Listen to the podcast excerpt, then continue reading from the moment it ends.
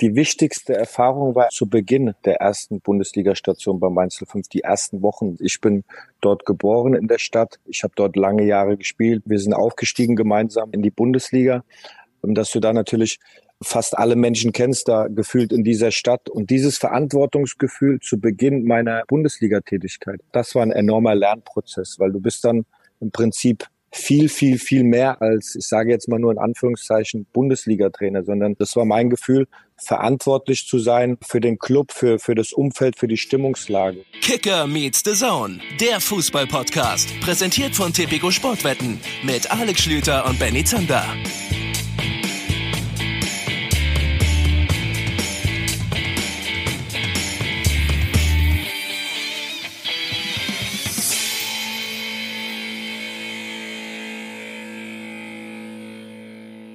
So, liebe Freunde, schönen guten Tag. Neue Folge Kicker Meets the Zone. Ich heiße euch alle ganz herzlich willkommen. Benny Zander ist mein Name. Und ich habe ein Problem. Ich bin gerade eben erst aufgewacht. Und ich, so, ich versuche, ich hoffe jetzt, dass Alexander Schlüter, mein kongenialer Podcast-Partner, in der Lage ist, in den nächsten paar Minuten bis zu unserem ersten Gespräch, mich einfach so mit seinen Worten zu kitzeln, dass ich richtig wach werde und in so eine richtige Podcast-Laune komme. Schönen guten Tag. Hast du das so auf Nummer sicher gemacht, wie, äh, wie ich das in zu Uni-Zeiten von einem lieben Kommiliton, den ich namentlich nicht erwähnen darf, auch schon mal erlebt habe, dass du einfach, weil du wusstest, du brauchst jede Sekunde Schlaf, weil wir heute so früh aufzeichnen, hat übrigens mit unserem Interviewpartner zu tun, äh, dass du direkt so mit Kopfhörer äh, geschlafen hast und so quasi am Studio Tisch. Nee, nee so habe ich mir jetzt gerade vor. So klangst du jetzt gerade. Also ja. ich habe folgenden Fehler gemacht. Ja, es ist jetzt knapp um neun. Ja, und äh, das hat mit der Zeitverschiebung zu tun tatsächlich, was unseren Interviewgast angeht. Ihr habt ja schon gelesen. Äh, in Russland ticken die Uhren halt ein bisschen anders. Und zwar im wahrsten Sinne des Wortes Riesengag. Oh Gott, ich muss wirklich wach werden. Ich habe mir nur einen Wecker gestellt. Ja, und der schlafende Zander hat den einfach ausgehauen. So, dann bin ich halt einfach wach geworden in dem Moment, wo ich eigentlich mich mit dir schon verabredet hatte, hier im Studio zu sein. Und deswegen muss ich jetzt langsam in die Gänge kommen. Mhm. Übrigens, Lukas heißt der liebe Kommilitone, der, als wir abends Party hatten am Sportinstitut und er morgens Fußballseminar hatte, sich gesagt hat, okay, sind wir mal ganz ehrlich, ich bin stark betrunken, es ist viel zu spät. Wenn ich jetzt nach Hause gehe und mich hinlege, dann werde ich morgen nicht zu diesem Seminar erscheinen. Das heißt also, was hat er gemacht? Er hat sich einfach neben den Fußballplatz gelegt, in den Busch. Und es gibt die berühmten Worte, als ihn dann, ich weiß gar nicht, ob es der Dozent oder die Kommilitonen waren, geweckt haben, dass er aufgehört hat, hä, hä, Lukas, was machst du denn hier? Es wird doch noch mal erlaubt sein, sich kurz auszuruhen. Und dann hat er aber an diesem Seminar teilgenommen. Ja, das, ich habe jetzt gedacht, du hättest es ähnlich gemacht, aber dann war es bei dir offensichtlich ein bisschen anders. Aber siehst du, deswegen hast du auch verschlafen. Also ja, deswegen habe ich verschlafen und ich bin ja sowieso nicht ganz so ein Morgenmensch. Ähm, deswegen wäre ich auch übrigens für so eine Morningshow überhaupt nicht geeignet. Aber gut, du kannst ja vielleicht mal kurz vorstellen, was wir in dieser Folge so vorhaben und ich versuche mir währenddessen hier, ohne dass man es hört, noch zwei, drei Mal gegen die, gegen die Wange zu hauen, dass ich wirklich wach werde.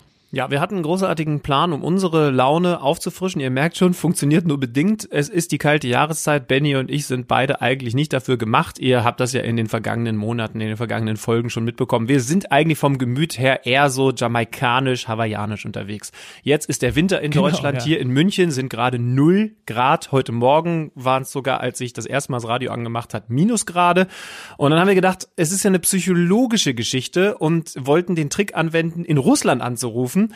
Und da wird es ja wohl noch ein bisschen kälter sein. Jetzt habe ich allerdings gerade erschrocken festgestellt, in Russland ist es minimal wärmer als hier in München. Das heißt also, der Plan, Sandro Schwarz zu interviewen, den Trainer von Dynamo Moskau, der funktioniert jetzt, zumindest was meine Laune angeht, nur teilweise. Ich hoffe einfach mal, dass der Inhalt dann unsere Laune naja, heben wird. Aber da können naja. wir optimistisch sein. Ich wollte gerade sagen, also die Freude ist natürlich vor allem auf, auf den Inhalt gemünzt und nicht nee, auf die Mir war es einfach temperaturbedingt. Ich will ja, ganz ehrlich sein. Ich will authentisch es, sein.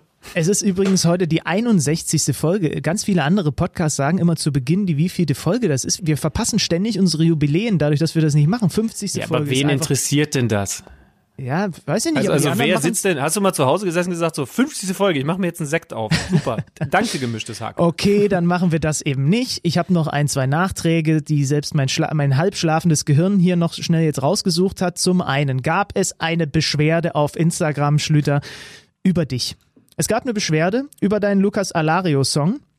Und ich finde, die Beschwerde ist auch vollkommen zurecht. Kannst du ihn vielleicht, falls ihr das nicht mitbekommen habt, liebe Hörer, kannst du ihn nochmal kurz anstimmen, diesen Song? Lukas Alario. So, worauf fußt dieser Song? auf Duda im Radio. So, von und, und, Michael Schanze. Und, und, dann hat mir Martin Reusch geschrieben. Der Reusch. Rolf Zukowski, Entschuldigung. Reusch nennt er sich, Michael Schanze. Reusch nennt er sich auf Instagram. Hat geschrieben, guten Abend, ich habe da mal eine Frage. Warum wird Lukas Alario mit dem Duda im Radiosong abgefeiert, wenn der einzig wahre Duda bei den Kölnern spielt? Auf der anderen Rheinseite. Und er hat natürlich vollkommen recht. Wie bist du denn bitte darauf gekommen, diesen Song auf Alario umzumünzen, wenn es einen Duda also genau das Wort, was der Kollege äh, da in seinem Originalsong schon benutzt, wenn es den tatsächlich gibt in der Fußball-Bundesliga. Ja, bei mir war es natürlich der, der Rhythmus, der perfekt auf Luca Salario passt und offensichtlich hat es ihn ja auch motiviert. Wobei er hat jetzt wieder nicht getroffen, ne? Äh, Kritik. Aber, aber ja. was willst du denn dann aus Duda singen? Na, er hat zum Beispiel vorgeschlagen, eine Variante wäre Duda im Stadion oder ah, okay. so. Also es, ich bleib dabei. Wir haben sehr kreative Hörer. Das ist äh, das ist Nummer eins. Und dann habe ich noch einen Nachtrag zur vergangenen Woche. Ich habe ja mit dir die wunderbare Rubrik Schätzeleine ausgepackt und zum ersten Mal haben wir hier das glorreiche Schätzspiel durchgeführt. Die Leute haben immer noch Gänsehaut, wenn sie daran denken. Und da habe ich ja erklärt, dass Manuel Neuer, was waren es, so ein bisschen über viereinhalb Kilometer im Spiel läuft. Und hat der Twitter-User Bello, Bello Junior 8 ist sein Handle. Ich finde allein äh, Social Media Namen immer mit großartig. Was für Leute du schreibst, ist Wahnsinn. Na, der, hat, der hat mir dann geschrieben, Zander, pass mal auf, der Radetzky, der macht im Schnitt fast sechs Kilometer Laufleistung. Gulaschi und Baumann sind da auch noch vor Neuer. Das wollte ich jetzt einfach mal noch so weiterreichen. Also es gibt tatsächlich sogar noch Torhüter, weil wir dann ja darüber philosophiert haben, ja gut, der Neuer, der interpretiert das natürlich auch so modern und ist so viel unterwegs und so weiter. Es gibt noch Torhüter in der Bundesliga, die sogar im Schnitt auf 90 Minuten noch mehr laufen. Ja, der Neuer springt halt mehr, der fliegt durch den Strafraum und das ist dann für die moderne Tracking-Technik natürlich nicht zu messen. Ja, das so, stimmt. Ist absolut erklärbar. Werden wir, ja. werden wir nach dem, äh, nach dem Sandro Schwarz-Interview gleich noch äh, drüber sprechen, wenn wir den restlichen Spieltag äh, ein bisschen beleuchten. Aber wir wollen jetzt mal noch fix zumindest deinen Bundesliga-Einsatz vom vergangenen Spieltag abhandeln. Du warst für äh, The Zone beim Spiel Wolfsburg gegen Bremen in deiner alten Heimat und hast mal eben ein Acht-Tore-Spektakel da erlebt. Wie war's? Ja, das waren Spiele, wo die beiden Torhüter äh, sehr hohe Tracking-Werte gesammelt haben dürften, weil sie häufig den Weg in Richtung Tornetz antreten mussten und den Ball aus dem Kasten holen mussten. Äh, aber ganz im Ernst, es war für mich eins der allerbesten Spiele, die ich bislang gesehen habe. Klar, Dortmund gegen Bayern war, war ganz hohes Niveau, aber es war unglaublich viel Leidenschaft drin. Es waren eben auch tolle Tore drin, aber auch das, was dann dazugehört, äh, Slapstick-Einlagen. Wolfsburg hat sich quasi drei Dinger selber eingeschenkt. Trotzdem, das war dann so das Schöne, auch in der Interpretation nach dem Spiel mit, mit, mit den Coaches Klof äh, Kofeld und, und, und Glasner, Klofeld. Ähm, die haben auch dann ehrlich gesagt, dass, dass für Bremen was, ein bisschen was drin gewesen ist, aber Wolfsburg ist halt im Moment, also ich sag dir weiterhin, jetzt sind sie auf fünf vorgeschoben, die unterschätzte Mannschaft in der Liga. Die haben ein absolut funktionierendes System da. Jetzt dann wirklich auch mal drei Gegentore, weil sonst hatte man über Wolfsburg ja ganz anderes behauptet. Vorher waren es nur fünf insgesamt, ne, in den Spielen genau, davor. Ja. Ja, fünf, äh, wie, wie hat Oliver Glasner am Mikro dann gesagt, äh, 5-3, ich glaube, das Torverhältnis hatten wir nach den ersten sechs Spieltagen und heute machen wir das als Endergebnis. Stimmt, es kam eben dann auch viel zusammen, aber man darf es positiv festhalten, die sind in der Lage, fünf Tore zu schießen. Bremen muss sich auch über gewisse Dinge ärgern und übrigens das fünfte, das gab es dann mit dem letzten Angriff, als Bremen dann alles nach vorne geworfen hat. Deswegen war es ja auch bis hinten raus eigentlich so spannend, aber trotzdem haben sie eben gut nach vorne gespielt. Riedle Baku, freue ich mich nachher aufs Kicker-Manager-Spiel, hat auch wieder eingeschlagen. Also Wolfsburg finde ich weiterhin so ein bisschen unterm Radar, wird denen selber sicherlich auch gefallen, aber da muss man sagen, Chapeau, was da bislang passiert ist. Weiterhin ungeschlagen, zusammen mit Leverkusen die einzige Mannschaft. Und Werder Bremen auf der anderen Seite, da war der Tenor nach dem Spiel bei Trainer und Spielern auch sehr, sehr klar, wird jetzt nicht absolut als äh, mit diesem Nackenschlag in die nächsten Wochen gehen, sondern die wissen schon auch weiterhin, dass sie gestärkt im Vergleich zur Vorsaison auftreten und wissen natürlich auch, dass sie deswegen jetzt noch nicht die Ambitionen haben, regelmäßig Champions League und Europa League Anwärter zu schlagen. Aber das sah auch da in vielen Bereichen sehr, sehr ordentlich aus. Deswegen habe ich einen ganz guten Freitagabend gehabt, außer dass es auch wieder schweinekalt war. Aber ich will jetzt auch nicht zu sehr meckern.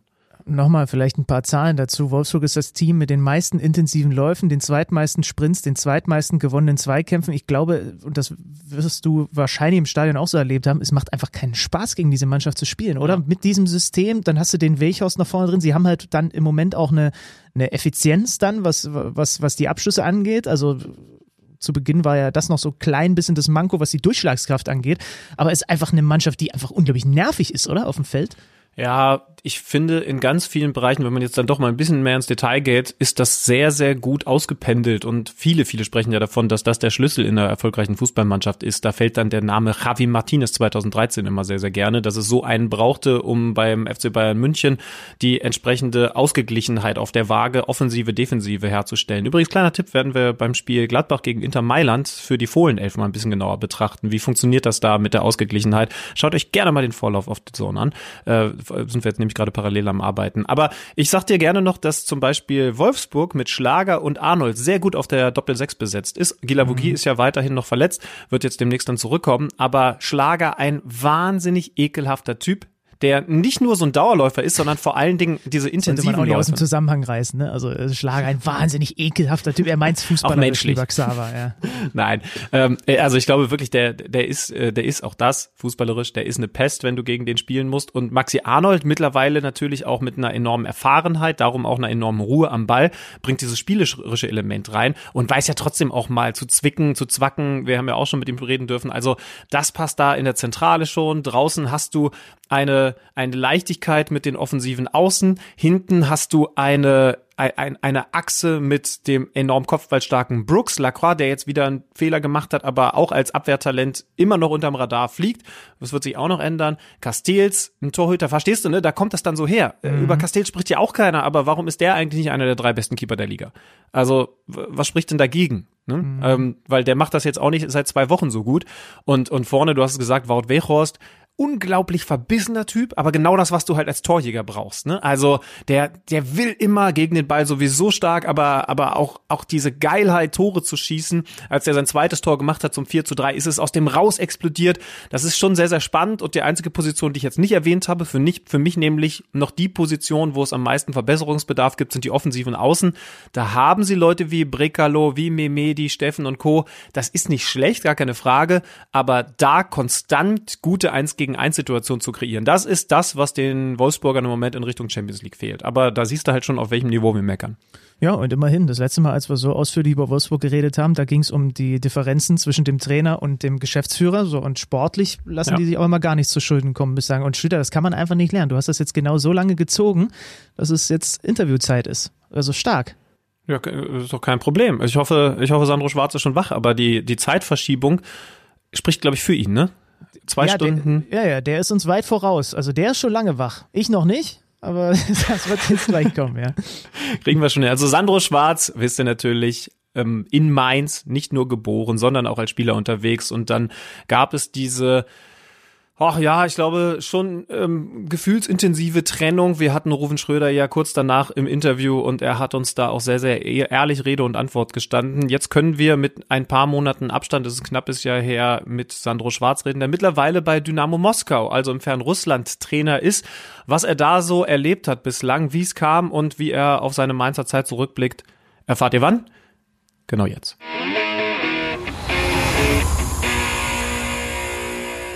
Wir freuen uns sehr. Wir haben mal wieder einen Gast mit Zeitverschiebung. Das hat es lange nicht gegeben. Ähm, und diese Zeitverschiebung, die hat dafür gesorgt, dass ich, die Hörer haben es schon mitbekommen, heute deutlich eher aufstehen musste, als das normalerweise äh, so, so, so, so meine Routine ist. Aber für diesen Gast, da werken wir jetzt wirklich schon ein paar Wochen dran, machen wir das natürlich sehr gerne. Ich sage schöne Grüße nach Moskau und hallo, Sandro Schwarz. Ja, hallo zusammen. Freue mich darauf jetzt und mit Zeitverschiebung. Bei uns ist es zwei Stunden später, aber passt alles. Das Wichtigste vorab, Sandro, ich habe am Wochenende äh, alles Corona-konform natürlich meine Familie mal kurz besucht, meine Eltern. Aha. Und meine Mama hat verzweifelt versucht, mir Russisch beizubringen. Und ich bin eigentlich, was Sprachen angeht, ganz okay. Ja aber diese Sprachfamilie offensichtlich geht mir nicht über die, über die Lippen. Okay. Also sie hat mir dann versucht, guten Tag und so kannst du ihn dann noch verabschieden und so weiter und so fort. Mhm. Wie steht es um deine Russischkenntnisse bislang?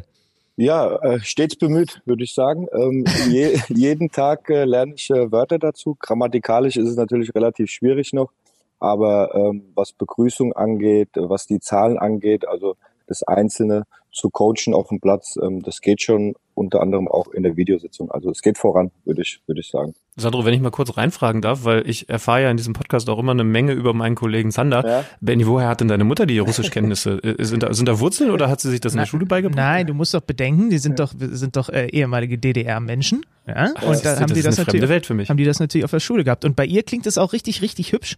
Echt? Ähm, cool. Ja, ja. Dobre äh, Utra ich, zum Beispiel. Dobre Utra. Ja, schönen guten Morgen. Was? Ah ja, schönen ja, guten Morgen. okay. Siehst du? Ich glaube, das hat das braucht, das braucht Benny nicht, weil um die Zeit schläft so, er eh immer noch. Er fängt ab Mittag, fängt er an sprachlich. Das kann, das kann natürlich passieren. Ist es nicht auch so, sag mal, ähm, dass in Moskau, ich weiß gar nicht, wie viel du da jetzt schon unterwegs bist, äh, ist es nicht so, dass da alle Zeichen logischerweise auf Russisch sind? Weil ich glaube, in St. Petersburg ist es auch mit Englisch nochmal. Ist es, ist es schwierig, sich da zu orientieren und zurechtzufinden? Ja, also das stimmt in der Tat. Ähm, das Gute daran ist, ich war bisher erst zweimal draußen von der von dem Trainingszentrum, aber es, aber es ist so in der Tat, dass es ähm, relativ schwierig ist, jetzt Straßenschilder oder irgendetwas zu lesen.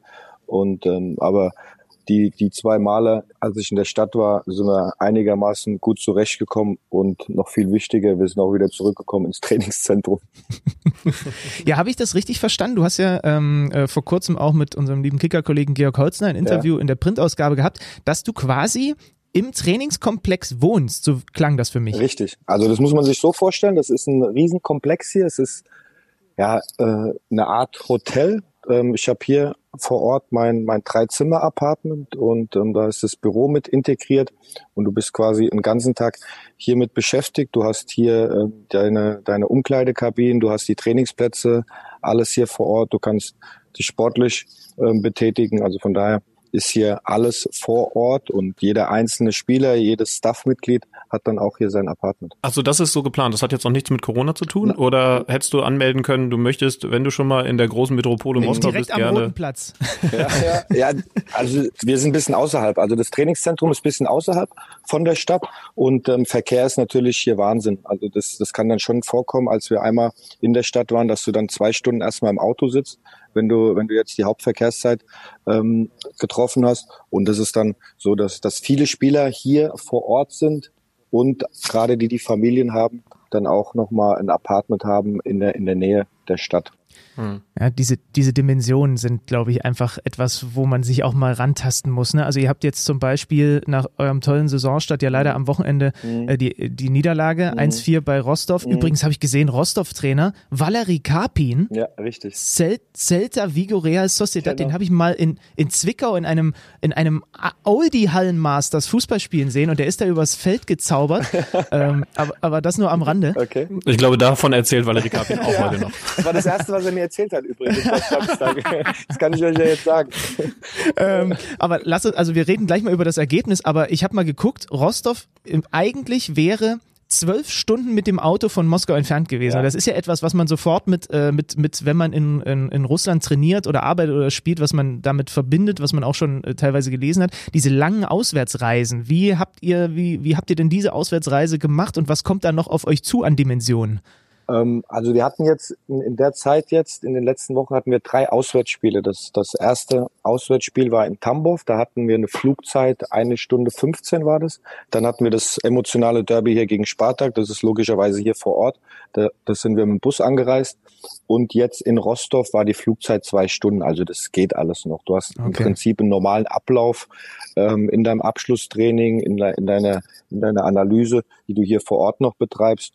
Und dann setzt du dich in den Flieger und bist zwei Stunden später dann an dem, an dem Austragungsort. Also das funktioniert reibungslos. Und ich glaube, diese ganz langen Auswärtsreisen, kommen die noch? Oder Nein. wenn ich es richtig gelesen Es gibt auch welche, die gar nicht, also es gibt jetzt so diese ewig weit weg Vereine, die sind, glaube ich, gar nicht genau. in der Liga. Genau, Moment, ne? richtig. Also das war, das wurde mir auch gesagt. Ich bin gespannt, ob es dann auch am Ende so ist, aber, aber zumindest haben sie, haben sie es mir auch so gesagt, dass ähm, diese, diese sieben, acht Stunden Flüge, die gibt's wohl in dieser Saison nicht. Von daher ist es total unproblematisch. Also wir sitzen im okay. Flieger, ein, zwei Stunden war das jetzt und es passt alles. Wie sieht denn grundsätzlich die Situation im russischen Fußball aktuell aus? Also ein paar Spiele durftest du jetzt machen. Mhm. Start ist ja eigentlich auch sehr gut gelungen, mhm. bis auf äh, dieses Ergebnis, das Benny jetzt gerade mhm. schon geschildert hat vom Wochenende. Ja. Äh, wie ist das Niveau? Was sind so die charakteristischen Merkmale, wenn man sie denn zusammenfassen kann? Und wo gibt's in Russland fußballerisch noch so den meisten Verbesserungsbedarf? Was das Fußballerische angeht, ist, ist eine sehr gute Ausbildung hier. Also wir merken das auch bei uns in der Akademie. Also die, die jungen Spieler sind top fußballerisch ausgebildet, dass sie schon auch, gerade was den Ballbesitz angeht, eine gute Technik, Technik haben in ihrem, in ihrem Bereich. Ähm, Intensität ist natürlich was, dass man jetzt nicht vergleichen kann mit der Bundesliga. Das ist noch der größte Unterschied. Aber was das Taktische angeht, gerade von den Top-Teams jetzt, die auch in der Champions League vertreten sind oder in der Euroleague, ist es schon auf einem sehr hohen Niveau. Also es ist schon schwierig, dann auch gegen diese Top-Mannschaften aus unserem Level jetzt auch dort Spiele zu gewinnen. Und äh, da müssen wir uns echt immer wieder damit beschäftigen, ähm, wie wir unseren, unseren Stil, unsere Art des Fußballs so durchsetzen können, dass wir erfolgreich sind. Und das war jetzt so der erste Eindruck in den, in den ersten Spielen, aber es ist eine enorme fußballerische Qualität dort, eine individuelle Qualität auch bei den Mannschaften, gerade bei den Top-Teams ist ja schon ein spannender Wechsel, ne? Also ähm, wir waren ja mhm. kuriose, also wir waren ja relativ genau, als du nach Moskau gewechselt bist, vor ein paar Wochen bei deinem Berater Mark Kosik und haben mit dem einen Podcast gemacht. Und da haben wir Sag nicht kurioserweise, das war alles genauso geplant. Ja, genauso geplant war das. Und wir, wir, wir haben ihn dann natürlich auch gefragt, wie und warum der Sandro Schwarz denn jetzt ausgerechnet in Russland gelandet ist. Und äh, ich habe mal einen Ton mitgebracht. Er hat es nämlich damit erklärt, was du für ein Typ bist. Er hat dich nämlich beschrieben als Abenteurer, kroatische Frau, italienischen Vater. Ich finde, äh, Sandro ist da, der, der hat Lust auf Abenteuer. Der will mal woanders hin, was anderes erleben. Ja. Trifft das zu? Also das ist klar. Wenn mir jetzt einer vor sieben, acht Monaten gesagt hätte, ähm, dass ich in, äh, in Russland jetzt äh, tätig bin, hätte ich es jetzt auch erstmal nicht, nicht wahrgenommen. Aber mit den ersten Gesprächen, mit meinem Gefühl, was sich daraus entwickelt hat, war das einfach so, dass sich das gut angefühlt hat in der Kombination mit Jelko Buvac auch und dann auch mit den Verantwortlichen, äh, mit den Videocalls, die wir dann auch ähm, besprochen haben, hat sich das einfach richtig angefühlt. Und ähm, unabhängig davon, ob es jetzt Russland ist, ähm, was der Club an Vision hat, was der Club an Vorstellung hat, ist es genau das, was ich mir für meinen nächsten Step vorgestellt habe. Und deswegen ist dann auch relativ schnell und auch sehr überzeugend diese Entscheidung getroffen worden. Aber du sagst es ja, ne, es war jetzt mhm. nicht nach deinem Ende in Mainz, mhm. über das wir unter anderem dann auch mit Rufen Schröder schon ein bisschen ausführlicher mhm. gesprochen haben. Der erste Gedanke, so und jetzt Russland, war erstmal die Option oder zumindest die, die Idee in der Bundesliga zu bleiben und du hast so ein bisschen gewartet, was da passiert und dann hast du dich so ein bisschen im wahrsten Sinne des Wortes auch geografisch geöffnet? Nein, es war eigentlich was, ähm, nach meiner emotionalen Beurlaubung und ähm, das Ganze mit, mit der Reflexion dann abgeschlossen, war es für mich entscheidend, der Club, die Entscheidungsträger und die Vision des, des Clubs und die Art, wie sie Fußball spielen wollen. Das war entscheidend. Und ich habe mich von vornherein nicht darauf beschränkt, okay, jetzt warte ich erstmal auf Bundesliga oder im deutschsprachigen Raum überhaupt nicht, sondern ähm, ich wollte von Anfang an offen sein. Und ähm, es gab andere Möglichkeiten, die sich dann aber nicht so angefühlt haben, dass man dann gesagt hat, okay, man macht das. Und hier war es dann einfach so, dass es, dass es gepasst hat, dass ähm, mit, mit den Gesprächen, dann natürlich auch mit dem, mit dem, mit der Analyse der Mannschaft, ähm, mit den Visionen, die man für sich dann auch entwickelt, war es dann für mich klar, okay, ich mache das. Das war jetzt nichts aus einer Ungeduld heraus oder irgendetwas, sondern aus einer, aus einer tiefen Überzeugung mit den Gesprächen und mit der Analyse, die wir dann auch betrieben haben, was die Mannschaft betrifft. Ist ja schon ganz interessant zu sehen. Ich bin dann mhm. natürlich in Vorbereitung auf dieses Gespräch auch nochmal durch deine Vita so ein bisschen mhm. durch und ähm, dieses, dieses Aus in Mainz, das kam im November vergangenen Jahres und du warst seit deinem Karriereende, seit deinem Akt, als aktiver Spieler eigentlich fast durchgängig irgendwo in einem Job, wenn ich es richtig gesehen habe. Ähm, wie sahen denn so dann die ersten Wochen und Monate aus, wo du dann tatsächlich mal vereinslos warst und äh, keine Ahnung, auch vielleicht mal Zeit für andere Dinge hattest. Klar, irgendwann ist Corona dazwischen gegrätscht, aber was hast du da so gemacht in dieser ersten Phase? Also die erste Phase, es, war, es waren, ich würde sagen, es waren, es waren drei Phasen, ähm, die, ich, die ich hatte nach der Beurlaubung. Das war ähm, erstmal das, das Emotionale, das zu verarbeiten, ähm, ohne jetzt sofort die Dinge zu reflektieren, inhaltlich zu reflektieren, wie die Mainzzeit war, sondern erstmal das Emotionale, weil es natürlich sehr schmerzhaft war wenn du ähm, knapp 20 Jahre in dem Verein tätig warst, ob als Spieler oder als Trainer, dass du dann äh, beurlaubt wurdest. Das war erstmal das Emotionale. Dann, dann begann es, ich würde sagen, Anfang des, des neuen Kalenderjahres war es dann die Zeit, die Dinge zu reflektieren, inhaltlich zu reflektieren, ähm, die zweieinhalb Jahre Bundesliga zu reflektieren, die Dinge, die wir gut gemacht haben inhaltlich und aber auch klar, die Dinge, die wir hätten besser machen können, gerade in den letzten Wochen, die zu einer Beurlaubung geführt haben. Und das war dann ähm, wo wir uns auch sehr intensiv damit beschäftigt haben, mit, mit Menschenführung, Mannschaftsführung, Trainingssteuerung, Spielidee, ähm, das alles zu verschriftlichen, für, für mich zu verschriftlichen, um einfach einen, einen guten Start zu haben ähm, für, die, für die neue Aufgabe. Und dann eigentlich die dritte Phase, ähm, hat dann damit begonnen mit den, mit den ersten Gesprächen, die man geführt hat, dann mit, mit Vereinen, welche Vorstellung der Club hat, welche Vorstellung ich habe mit meinem Trainerteam zusammen. Und äh, um dann dann die Überzeugung zu treffen, okay, jetzt ist der richtige Zeitpunkt da, mit einer guten Energie, mit einer Vorfreude auf das, was jetzt kommt. Und das waren im Prinzip die Phasen nach der mhm. Urlaubung. Natürlich kam dann Corona auch dann dazwischen. Es hat uns alle getroffen in, in dieser Gesellschaft und das hat das alles auch nochmal verzögert und auch etwas schwieriger gemacht, dann auch Dinge vielleicht ähm, zu beobachten, äh, zu reisen. Das war natürlich dann nicht mehr möglich, aber im Prinzip waren das die drei Phasen dann äh, nach meiner Beurlaubung. Ich hätte noch mal eine Nachfrage mhm. zu Beginn von Phase 1. Mhm. Äh, als, wie gesagt, es ist jetzt, es ist jetzt zufälligerweise, tatsächlich zufälligerweise äh, knapp ein Jahr her, fast mhm. genau ein Jahr her. Äh, wir haben mit Rufen Schröder gesprochen. Wenn ich mich richtig erinnere, hat er uns gesagt, dass du ihm nach dem ersten Spiel äh, unter Bayer Lorzer, das Mainz dann erfolgreich gestaltet hat, eine Nachricht geschrieben hast und gratuliert hast. Also äh, Glückwünsche mhm. gesendet hast. Wir fanden das beide total spannend. Habe ich das richtig in Erinnerung? Sonst korrigier mich. Und äh, erinnerst du dich noch daran, warum du das gemacht hast? War das, war das so eine Impulsentscheidung oder war das ein Selbstverständnis oder musstest du da auch so, so ein bisschen über eine kleine Hürde springen, um dich durchzuringen. Komm, es ist weiterhin der Verein, für den ich eben so lange mein Herz gelassen habe. Nein, eine Hürde war es nicht. Aber klar ist es ja natürlich, dass wenn du das erste Spiel erlebst, also ich habe es jetzt nicht live gesehen, weil ich auch dann äh, sofort ins Ausland gereist bin und im Urlaub auch war, habe es aber dann das Ergebnis ähm, gesehen und Natürlich, also dass du jetzt äh, im Hotelzimmer rumspringst und dich total freust, so ist es auch nicht. Ich glaube, das ist auch menschlich. Mhm. Aber du freust dich dann dennoch für die, für die Menschen, mit denen du lange Jahre zusammengearbeitet hast und sehr vertrauensvoll und auch erfolgreich zusammengearbeitet hast. Und und ich finde, das, das gehört sich dann auch, dass man dann auch gratuliert, weil, weil wir alle eine schwierige Zeit hatten und, und nicht nur ich dann gerade in den letzten Wochen, sondern auch, auch der Verein. Und, und ich bin mir ziemlich sicher, gerade auch Ruben Schröder, dass das für ihn auch sportlich und persönlich eine sehr schwierige Entscheidung war. Und deswegen war das für mich dann auch normal, ihm zu gratulieren für, für den Sieg auch und für den Verein, weil es natürlich sehr wichtig war, auch in dieser, in dieser Gesamtsituation. Habt ihr aktuell mal Kontakt? Gibt es jetzt sowas wie eine kurze SMS? Schön mal ein Sieg für dich oder für ihn. Gibt's das auch noch? Ja, ja, wir haben Austausch. Wir haben SMS-Austausch noch. Da, da ist nichts hängen geblieben. Natürlich ist man enttäuscht in den ersten Wochen. Das ist ja völlig normal. Das gehört auch dazu. Aber ähm, jetzt nachtragend zu sein, warum damals diese Entscheidung getroffen wurde oder irgendetwas, dieser Mensch bin ich auch nicht, sondern die Dinge gilt es dann zu akzeptieren und äh, jeder für sich zu reflektieren, was man hätte besser machen können. Und äh, ich gehe davon aus, dass es beide Seiten dann auch in dem Fall gemacht haben.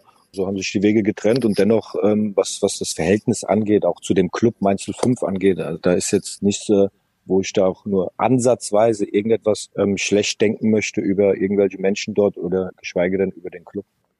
Ist aber schon auch, du bist ja nun noch ein vergleichsweise junger Trainer, mhm. ist aber schon auch ein wichtiges Learning, oder? Also das ist dein Herzensverein, du warst da ganz, ganz lange und trotzdem muss man manchmal dann, wenn man auch Cheftrainer sein will, einen Schritt zurücktreten und für sich auch einfach das abheften unter so ist nun mal das Geschäft, ohne dass halt, so wie du es gerade gesagt hast, dann persönliche Befindlichkeiten zurückbleiben, oder? Das ist ja etwas, was du wahrscheinlich in deiner Karriere als Trainer auch noch ein, zwei Mal haben wirst, weil so ist nun mal leider dieser Trainerjob, dass ihr die Ersten seid, die da über die Klinge springen müssen. Ähm, und in dem Zusammenhang vielleicht sogar ein, ein, ein Learning, was man einfach auch irgendwann machen muss, oder? Als junger Coach?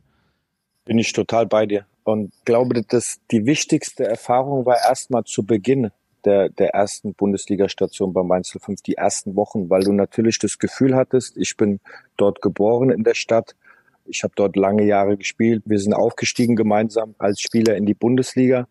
Und dass du da natürlich fast alle Menschen kennst, da gefühlt in dieser Stadt. Und dieses Verantwortungsgefühl zu Beginn meiner, meiner Bundesliga-Tätigkeit, das war, das war ein enormer Lernprozess, weil, weil du bist dann im Prinzip viel, viel, viel mehr als, als, ich sage jetzt mal nur in Anführungszeichen, Bundesliga-Trainer, sondern das war mein Gefühl, verantwortlich zu sein für den Club, für, für das Umfeld, für die Stimmungslage. Und, und zu Beginn waren wir in einer, in einer schwierigen Situation, dass ich auch so nicht kannte als Spieler, die Art von Mainz 05, weil wir da natürlich auch außerhalb des Platzes viele Themen hatten. Und ähm, das war ein enormer Lernprozess, die ganze Stimmungslage so hinzulenken mit den Verantwortlichen, mit dem Rufen zusammen, mit der Mannschaft zusammen, mit dem Staff zusammen, dass wir dort in die richtigen Bahnen kommen. Und ähm, zum Ende hin, ja, es ist die Enttäuschung. Es ist natürlich dann eine Enttäuschung, wenn du, wenn du dann gesagt bekommst, ähm, du wirst beurlaubt. Aber dennoch dürfen wir halt nicht vergessen, das waren äh, über zweieinhalb Jahre, die ich Bundesliga-Trainer sein durfte dort bei Mainz 05. Das ist, glaube ich, dann ähm, gerade gemessen an dem Trainergeschäft Bundesliga, was die Durchschnittsdauer angeht, ist das natürlich äh, weit drüber hinaus. Und von daher Stimmt. Es ist, das ist in Ordnung. Das ist jetzt, äh, ich, ich fühle mich wohl in, in der Situation, in der ich jetzt bin, mit, mit der Erfahrung, die wir gemacht haben, die gehört dazu. Das, was ihr gesagt habt, völlig richtig, die gehört dazu. Dennoch verzichtet man in diesem Moment gerne darauf. das ist auch klar. Aber mit, mit dem Abstand ist es genau richtig jetzt, äh, wie sich das alles entwickelt hat. Heißt, der Schlüssel ist, äh, klar, bei dir war es jetzt mit gebürtiger Mainzer und so lange er selber als Aktiver da vor Ort nochmal eine ganz, ganz besondere Dimension, aber der Schlüssel als erfolgreicher Trainer ist eine eine absolute Leidenschaft für den Verein zu haben, mit, mit Herzblut dabei zu sein, aber trotzdem irgendwo im Kopf verankert zu haben, dass es eben, wie Benny gesagt hat, ein, ein Business ist, in dem man dann auch einen professionellen Abstand oder, ja, wie soll ich sagen, auch eine, eine kleine emotionale Abgebrühtheit haben muss, weil man eben jederzeit wissen muss, es ist auch möglich, dass das hier vorbeigeht. Also wie, wie kann ich mir das ja. vorstellen? Weil ich glaube, so einfach ist es ja gar Schwieriger nicht. Schwieriger ne? Spagat. Ja, ne? total. Genau, ja, ganz, ganz genau. Ganz, du musst ja mit voll Passion da sein. Es ist ein ganz schmaler Grad, aber es ist nicht so der Gedanke, wenn ich in einen Job reingehe, okay, jetzt, ich weiß, äh, meine Tage sind hier gezählt. Überhaupt nicht. Das war in Mainz nicht so und es ist hier in Moskau jetzt, jetzt auch nicht so. Und den Fokus darauf zu legen, erstmal was, was wichtig ist, ist Mannschaft, Staff, dein eigenes Trainerteam, weil das ist erstmal die Arbeit, die tagtägliche Arbeit. Und klar, ich war auch in dieser Rolle in Mainz, sich dennoch enorm verantwortlich zu fühlen, ähm, was außerhalb des Platzes passiert, sprich, wie die Stimmungslage ist im Verein. Und ich bin der Mensch und der Trainer, der sich immer dafür auch verantwortlich fühlt, weil, weil es mir einfach wichtig ist, im Gesamtclub eine gute Atmosphäre zu haben, eine gute Stimmung zu haben und auch, dass die Leute sich identifizieren mit der Arbeit, die wir tagtäglich verrichten mit der Mannschaft und mit, und mit dem Staff. Ähm, und dennoch gibt es bestimmte Phasen, wo der Fokus absolut nur auf dieses Alltagsgeschäft gelegt werden sollte. Und das ist immer wieder ein schmaler Grad, das hinzubekommen. Stelle ich mir gerade gar nicht so leicht vor, als gebürtiger Mainzer in dem Verein ähm, ne, der dann halt auch dein Verein ist, da kann ich mir sofort, also das würde mir glaube ich auch so gehen, glaube ich, Schlüti auch, als du gerade gesagt hast, man fühlt sich für mehr verantwortlich, mhm als vielleicht ein anderer Trainer, mhm. der nach Mainz von außen kommt, weil es halt dein Verein ist und du leidest nicht nur als Trainer, wenn Spiele verloren gehen oder ihr gegen den Abstieg kämpft oder sowas, sondern du leidest ja auch in dem Moment quasi als Fan des Vereins und als, als, als Mensch, der einfach mit diesem Verein ganz anders verwurzelt ist. Also das, man sagt ja immer so schön, ne, wir haben natürlich auch dann darüber gesprochen, dann hier in den Wochen, als das so war, ah, man hat mit ein bisschen Fantasie, konnte man sich vorstellen, da mit Sandro Schwarz in Mainz, da wird eine neue Ära geprägt und so weiter, weil das einfach passt, das ist sein Verein und so weiter aber es ist dann wahrscheinlich als Protagonist, wenn man so mit dem Verein verwurzelt ist, auch noch dreimal schlimmer, wenn es nicht läuft. Total. Und ähm, natürlich dürfen wir nicht vergessen, es hat sich natürlich in Mainz auch enorm viel entwickelt und äh, die Zeiten mit früher kann man jetzt auch nicht mehr so vergleichen. Das, das, das, das ist leider so. Was heißt leider? Aber das ist, das ist, äh, wenn du, wenn du jetzt zwölf Jahre am Stück Bundesliga Fußball spielst als Mainz 05, ähm, ist es fast normal und fast menschlich, dass es eine Art Selbstverständlichkeit geworden ist für viele Menschen. Und das immer wieder in die richtigen Bahnen zu lenken, dass es dennoch außergewöhnlich ist, das, was wir, was der Club geleistet hat und auch wir in diesen zweieinhalb Jahren. Das ist enorm. Und, und dann war eine Stimmungslage, die sich häufig auch damit beschäftigt hat, ja, wie, wie es früher alles war. Und, und nochmal, wir haben herausragende Trainerpersönlichkeiten gehabt in Mainz, zu 100 Prozent herausragende Erfolge gehabt. Und Früher gab es aber auch Situationen, wo Spiele verloren wurden bei Mainz 05. Und ich glaube, mhm. das ist wichtig für einen Club wie Mainz 05. Und das kann ich jetzt einfach mit diesem Abstand sagen, das immer wieder zu relativieren, was, was dieser Club leistet oder, und auch in der Vergangenheit geleistet hat, so beständig in der Bundesliga zu sein. Und das war für mich als Cheftrainer Natürlich gab es da Momente, Niederlagen, die sich dann sehr schmerzvoll angefühlt haben. Zugleich aber auch die, die Siege, die wir gefeiert haben. Also wenn ich daran denke, das erste schwierige Jahr in meiner Amtszeit und wir schaffen den Klassenerhalt bei Borussia Dortmund am 33. Spieltag. Ich glaube, vorher haben wir noch nie gewonnen in der Bundesliga gegen Dortmund und hatten es dort geschafft. Das war ein Vollbrett. Also da hast du, da sitzt, da stehst du dann da an der Linie und denkst dir, wie geil ist das denn? Und äh, das fühlt sich dann natürlich auch nochmal zehnmal intensiver an, so Glücksmomente zu haben. Und die hatten wir ja. auch im zweiten Jahr. Ähm, wenn ich überlege, dann im Prinzip waren wir ja nie im Abstiegskampf dann dort so richtig im zweiten Jahr. Und mit dem emotionalen Ende in Frankfurt gewonnen oder am 34. Spieltag zu Hause gegen Hoffenheim gewonnen nach zwei Rückstand. Das waren schon geile Spiele. Und ähm, leider haben wir es dann im dritten Jahr und, und das waren inhaltliche Gründe. Und, ähm, und da fange ich auch in allererster Linie bei mir an, bei meinem Trainerteam an damals, ähm, die wir hätten besser machen können. Und ob es dann die Garantie ist, dass es besser geworden wäre, das weiß man nicht. Aber es ist zumindest sinnvoll, die Dinge so zu reflektieren, ähm, dass man nicht sagen kann, ja, ich habe alles richtig gemacht und ich zeige mit dem Finger auf andere Leute und sage, ja, hätten sie mal die andere Entscheidung getroffen. Sondern äh, das ist, glaube ich, wichtig, diese Dinge dann auch so zu reflektieren, dass man mit sich komplett im Reinen ist.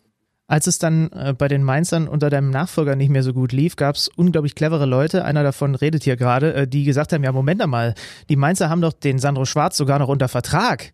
Ähm, gab, es, gab es eine Mini-Chance, dass du zu den 05ern da in dieser Phase zurückkehrst eigentlich? Oder? Nein, weil ähm, klar, also ihr seid jetzt auch nicht die Ersten gewesen, die auf diese Idee gekommen ist. Ach, verdammt.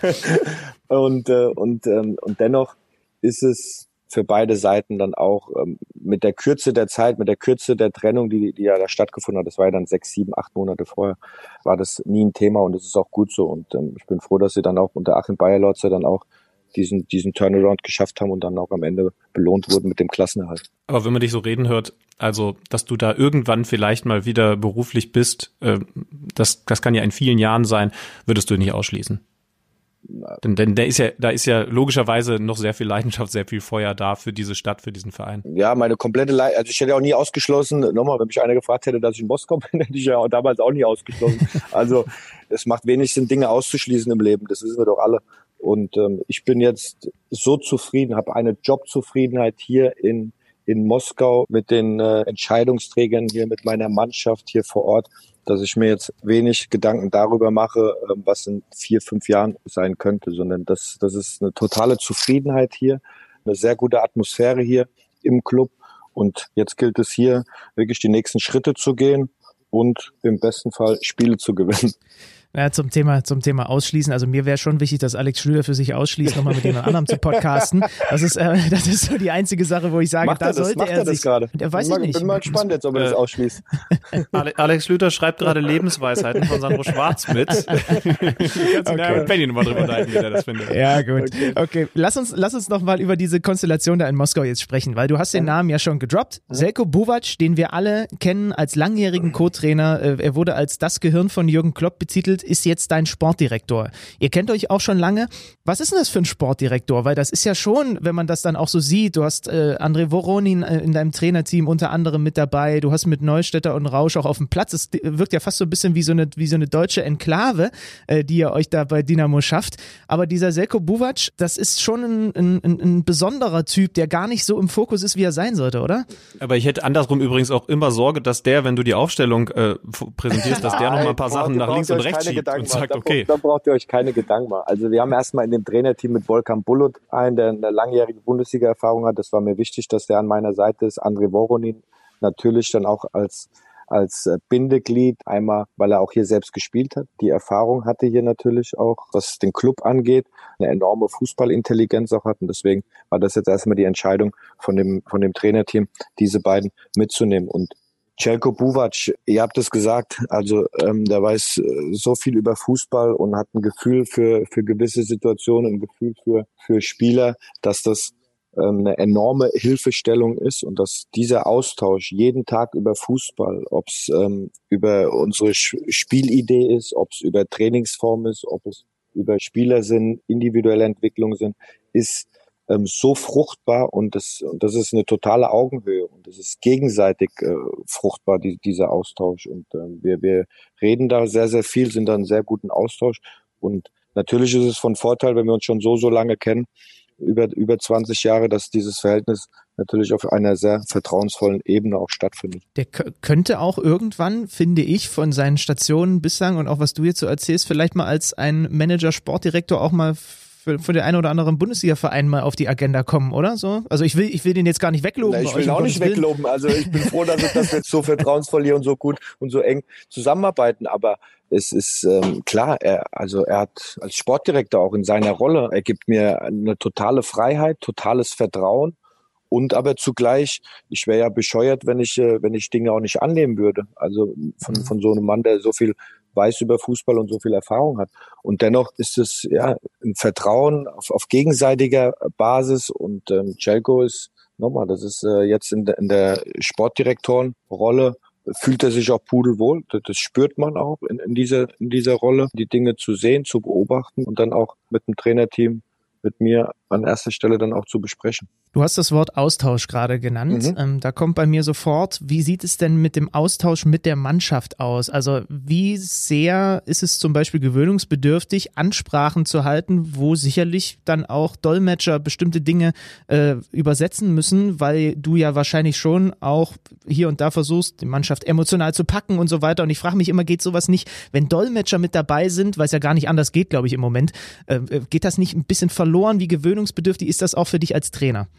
Also klar ist, dass wenn jetzt alle Deutsch sprechen könnten oder alle perfekt Englisch sprechen könnten, macht es natürlich einfacher. Und wir hatten ja auch die Erfahrung schon in Mainz mit, mit Dolmetschern, mit dem einen oder anderen französischen Spieler. Ja, stimmt. Ähm, aber man macht sich dann im Vorfeld viel mehr Gedanken darüber, als wenn man dann in der Situation drinsteckt. Also die Ansprachen sind auf Englisch und ähm, es sind 50, 60 Prozent der Spieler verstehen Englisch. Alles andere wird auf Russisch übersetzt. Und was die Emotionalität angeht, da kann ich euch versichern, dass, ähm, also ich glaube, da gehen maximal vielleicht drei Prozent flöten, ähm, was sie nicht verstehen, aber mehr auch nicht, weil das ist so eine Energie hier drin in dem Laden und ähm, natürlich auch von meiner Seite aus die Energie, dass die Jungs das genau spüren und sie müssen dann auch nicht immer jedes Wort eins zu eins äh, verstehen, aber Gesichtsausdruck äh, von mir zu sehen, reicht dann manchmal auch aus.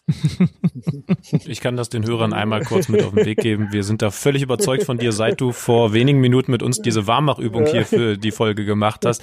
Die Leidenschaft, die haben selbst wir gespürt. Das glauben wir dir sehr voll. gut, sehr gut. Es ist ja so, wenn ich das richtig verstanden habe, dass in Russland im Januar wegen der Temperaturen und äh, hier spricht immerhin ein absoluter patentierter Schönwetterfußballer, deswegen kann ich das komplett nachvollziehen, dass da nicht gespielt wird, ne, im kompletten Januar, weil es da einfach zu kalt ist und ihr euch mehr oder weniger komplett in Trainingslagern befindet, ne? Das ist korrekt. Und dennoch ist es so jetzt in den letzten zwei Wochen, muss sich keiner vorstellen, dass du das Gefühl hast, hier sind minus 25 Grad in Moskau. Also das, das hält sich echt noch in Grenzen hier. Aber in der Tat ist es so, dass wir eine lange Winterpause haben, dass wir Anfang 12. Januar rum in, ins Trainingslager fahren und sind dort dann bis zum ersten Spiel. Natürlich hast du jedes Mal ein Break dann auch im Trainingslager, weil sonst wird es relativ äh, wild dann auch, wenn du dort vier Wochen am Stück dann nur bist. Äh, dann hast du zwei, drei Tage dann auch mal frei, wo, wo du woanders hinfliegst. Ähm, aber es ist vom, vom Ablauf her ist es so. Und ich sehe es positiv. Ich habe äh, eine Erfahrung gemacht als Spieler unter Wolfgang Frank, dreieinhalb Wochen im Trainingslager auf Zypern. Also von daher habe ich jetzt die Erfahrung, vier Wochen Türkei, Trainingslager mit den Jungs, das passt alles. Aber äh, sag mal, du hast es vorhin auch schon so ein bisschen angedeutet, wie doof ist es denn eigentlich, in, in ein neues Land, in eine neue Stadt zu kommen und dann mit Corona-Beschränkungen gar nicht so viel davon sehen zu können? Äh, also hast du da noch eine ganze Menge Nachholbedarf? Ja, das macht es schwierig, gerade was Corona angeht. Und dennoch äh, ist es ja so, dass wenn du anfängst bei einem Job, bist du ja erstmal so tief drin in deiner Arbeit, dass du, dass du wenig Zeit hast, jetzt irgendwas draußen zu veranstalten. Und äh, wir waren ähm, zweimal draußen in der Stadt, einmal am Roten Platz. Das war gigantisch, welche Ausstrahlung dieser Platz hat, welche Ruhe, welche Sauberkeit. Und ähm, das war schon ein, ein sehr schönes, sehr einzigartiges Erlebnis dann auch für uns in diesem Moment. Und ähm, das zweite Mal, äh, es war relativ kurz, es war 30 Minuten, da war ich beim Friseur und bin wieder zurückgefahren. Also von daher, das war, das waren die zwei, das waren die zwei, äh, die, ja, die zwei Termine, die wir hatten. Ansonsten bewegst du dich hier. Und ähm, wenn die Corona-Situation, wenn sich das dann hoffentlich mal für alle Menschen ähm, gelegt hat, wird es dann mit Sicherheit mehr Raum und mehr Zeit finden, dann auch um die Stadt noch mehr zu genießen. Ja, sicher. Auch ein paar spannende Erlebnisse, die da auf dich warten.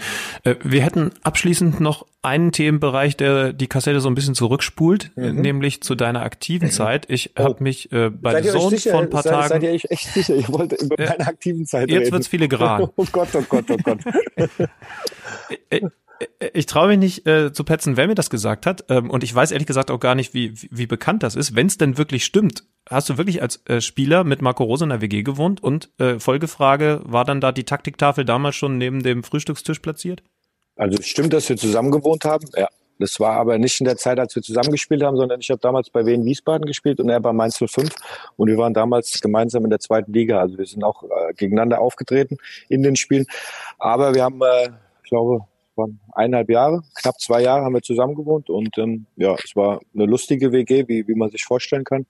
Taktiktafel hat jetzt nicht neben dem Frühstückstisch gestanden. Ähm, da haben andere Dinge gestanden, aber keine Taktiktafel. Und dennoch äh, waren wir schon beide, die sich sehr intensiv damit beschäftigt haben, was, was den Fußball angeht, ob wir Spiele geguckt haben oder dann auch mal seine Situation analysiert haben, die er bei Mainz 5 hatte oder meine persönliche bei Wien Wiesbaden damals. Also Fußball war schon ein, ein Hauptthema in unserer WG, aber nicht nur. Aber wie kam das? Also du hast ja jetzt die wahrscheinlich nicht bei WG gesucht, reingeschaut und dann hast du bei ihm angerufen und dann habt ihr zufällig festgestellt, ach, ich bin da in der zweiten Liga als Spieler und du da. Ihr kanntet euch vorher logischerweise. Ja, ja, genau. Wir hatten zusammen gespielt. Wir, haben, wir sind ja zusammen aufgestiegen. Wir sind zusammen aufgestiegen mit Mainz und hatten eine gemeinsame Zeit in Mainz als Spieler. Dann äh, ist er dort geblieben, ich bin gewechselt. Und ja, und dann haben wir uns gedacht, bevor wir jetzt uns jeden Tag sehen, aber getrennt wohnen, haben wir gesagt, äh, machen wir es doch umgekehrt. Ähm, wir sehen uns nicht so wir sehen, wir sehen uns nicht so häufig, wohnen aber zusammen. So, jetzt, jetzt, jetzt musste, wenn wir das Thema gerade ja. haben, weil, weil ich jetzt zum Beispiel ihn da wieder sehen darf, äh, mit The Zone haben wir das Gladbach-Spiel in der Champions ja. League. Wie ist der so zu Hause? Also ein paar Jahre hast du es also mit ihm ausgehalten. Ganz schlimm kann er nicht sein. Ist das einer, der Schwächen im Abwaschbereich hat? Ist das ein Nein. absolut Perfektion, perfekter Hausmann? Was, was kann man, muss man über ihn wissen? Erstmal als Mensch ist herausragend und äh, dass wir eine tolle Freundschaft haben, wissen wir, glaube ich, wissen wir beide erstmal sehr zu schätzen, die von der totalen Offenheit geprägt ist und das ist so, wie es wie es gehört unter, unter besten Freunden, ähm, dass wir, dass wir echt äh, gute Zeiten erlebt haben, aber auch weniger gute Zeiten miteinander erlebt haben, also und, und da immer füreinander da sind. Und ähm, jetzt, was das Abwaschen angeht, da hatte, äh, es gab nie einen Abwaschplan oder, oder sonstiges, sondern es war echt äh, harmonisch und die Dinge, die wir in der WG geregelt haben, gemeinsam haben wir geregelt. Ansonsten hat ab und zu mal auch jeder sein eigenes Ding gemacht. Aber als Mensch herausragend, herausragende Qualitäten und ähm, und natürlich dann aber auch darüber hinaus auch als Trainer, das was jetzt auch mit Borussia Mönchengladbach zeigt. Wie professionell waren denn die beiden zukünftigen Cheftrainer, Schwarz auf, und Rose. Nee, ich, also mir geht's nur darum, wenn ihr in der WG gewohnt habt, wurde da zum Beispiel auf das Thema Ernährung und eben dann vielleicht ein Bierchen weniger geachtet oder war das äh, noch nicht ganz so auf eurer Agenda so weit oben? Natürlich haben wir schon auch darauf geachtet. Also klar. Aber es war jetzt auch nicht so, dass wir jeden Tag darauf geachtet haben. Also äh, wie es halt, wie es halt so ist bei jungen Kerlen manchmal. Das wird heute auch nicht anders sein.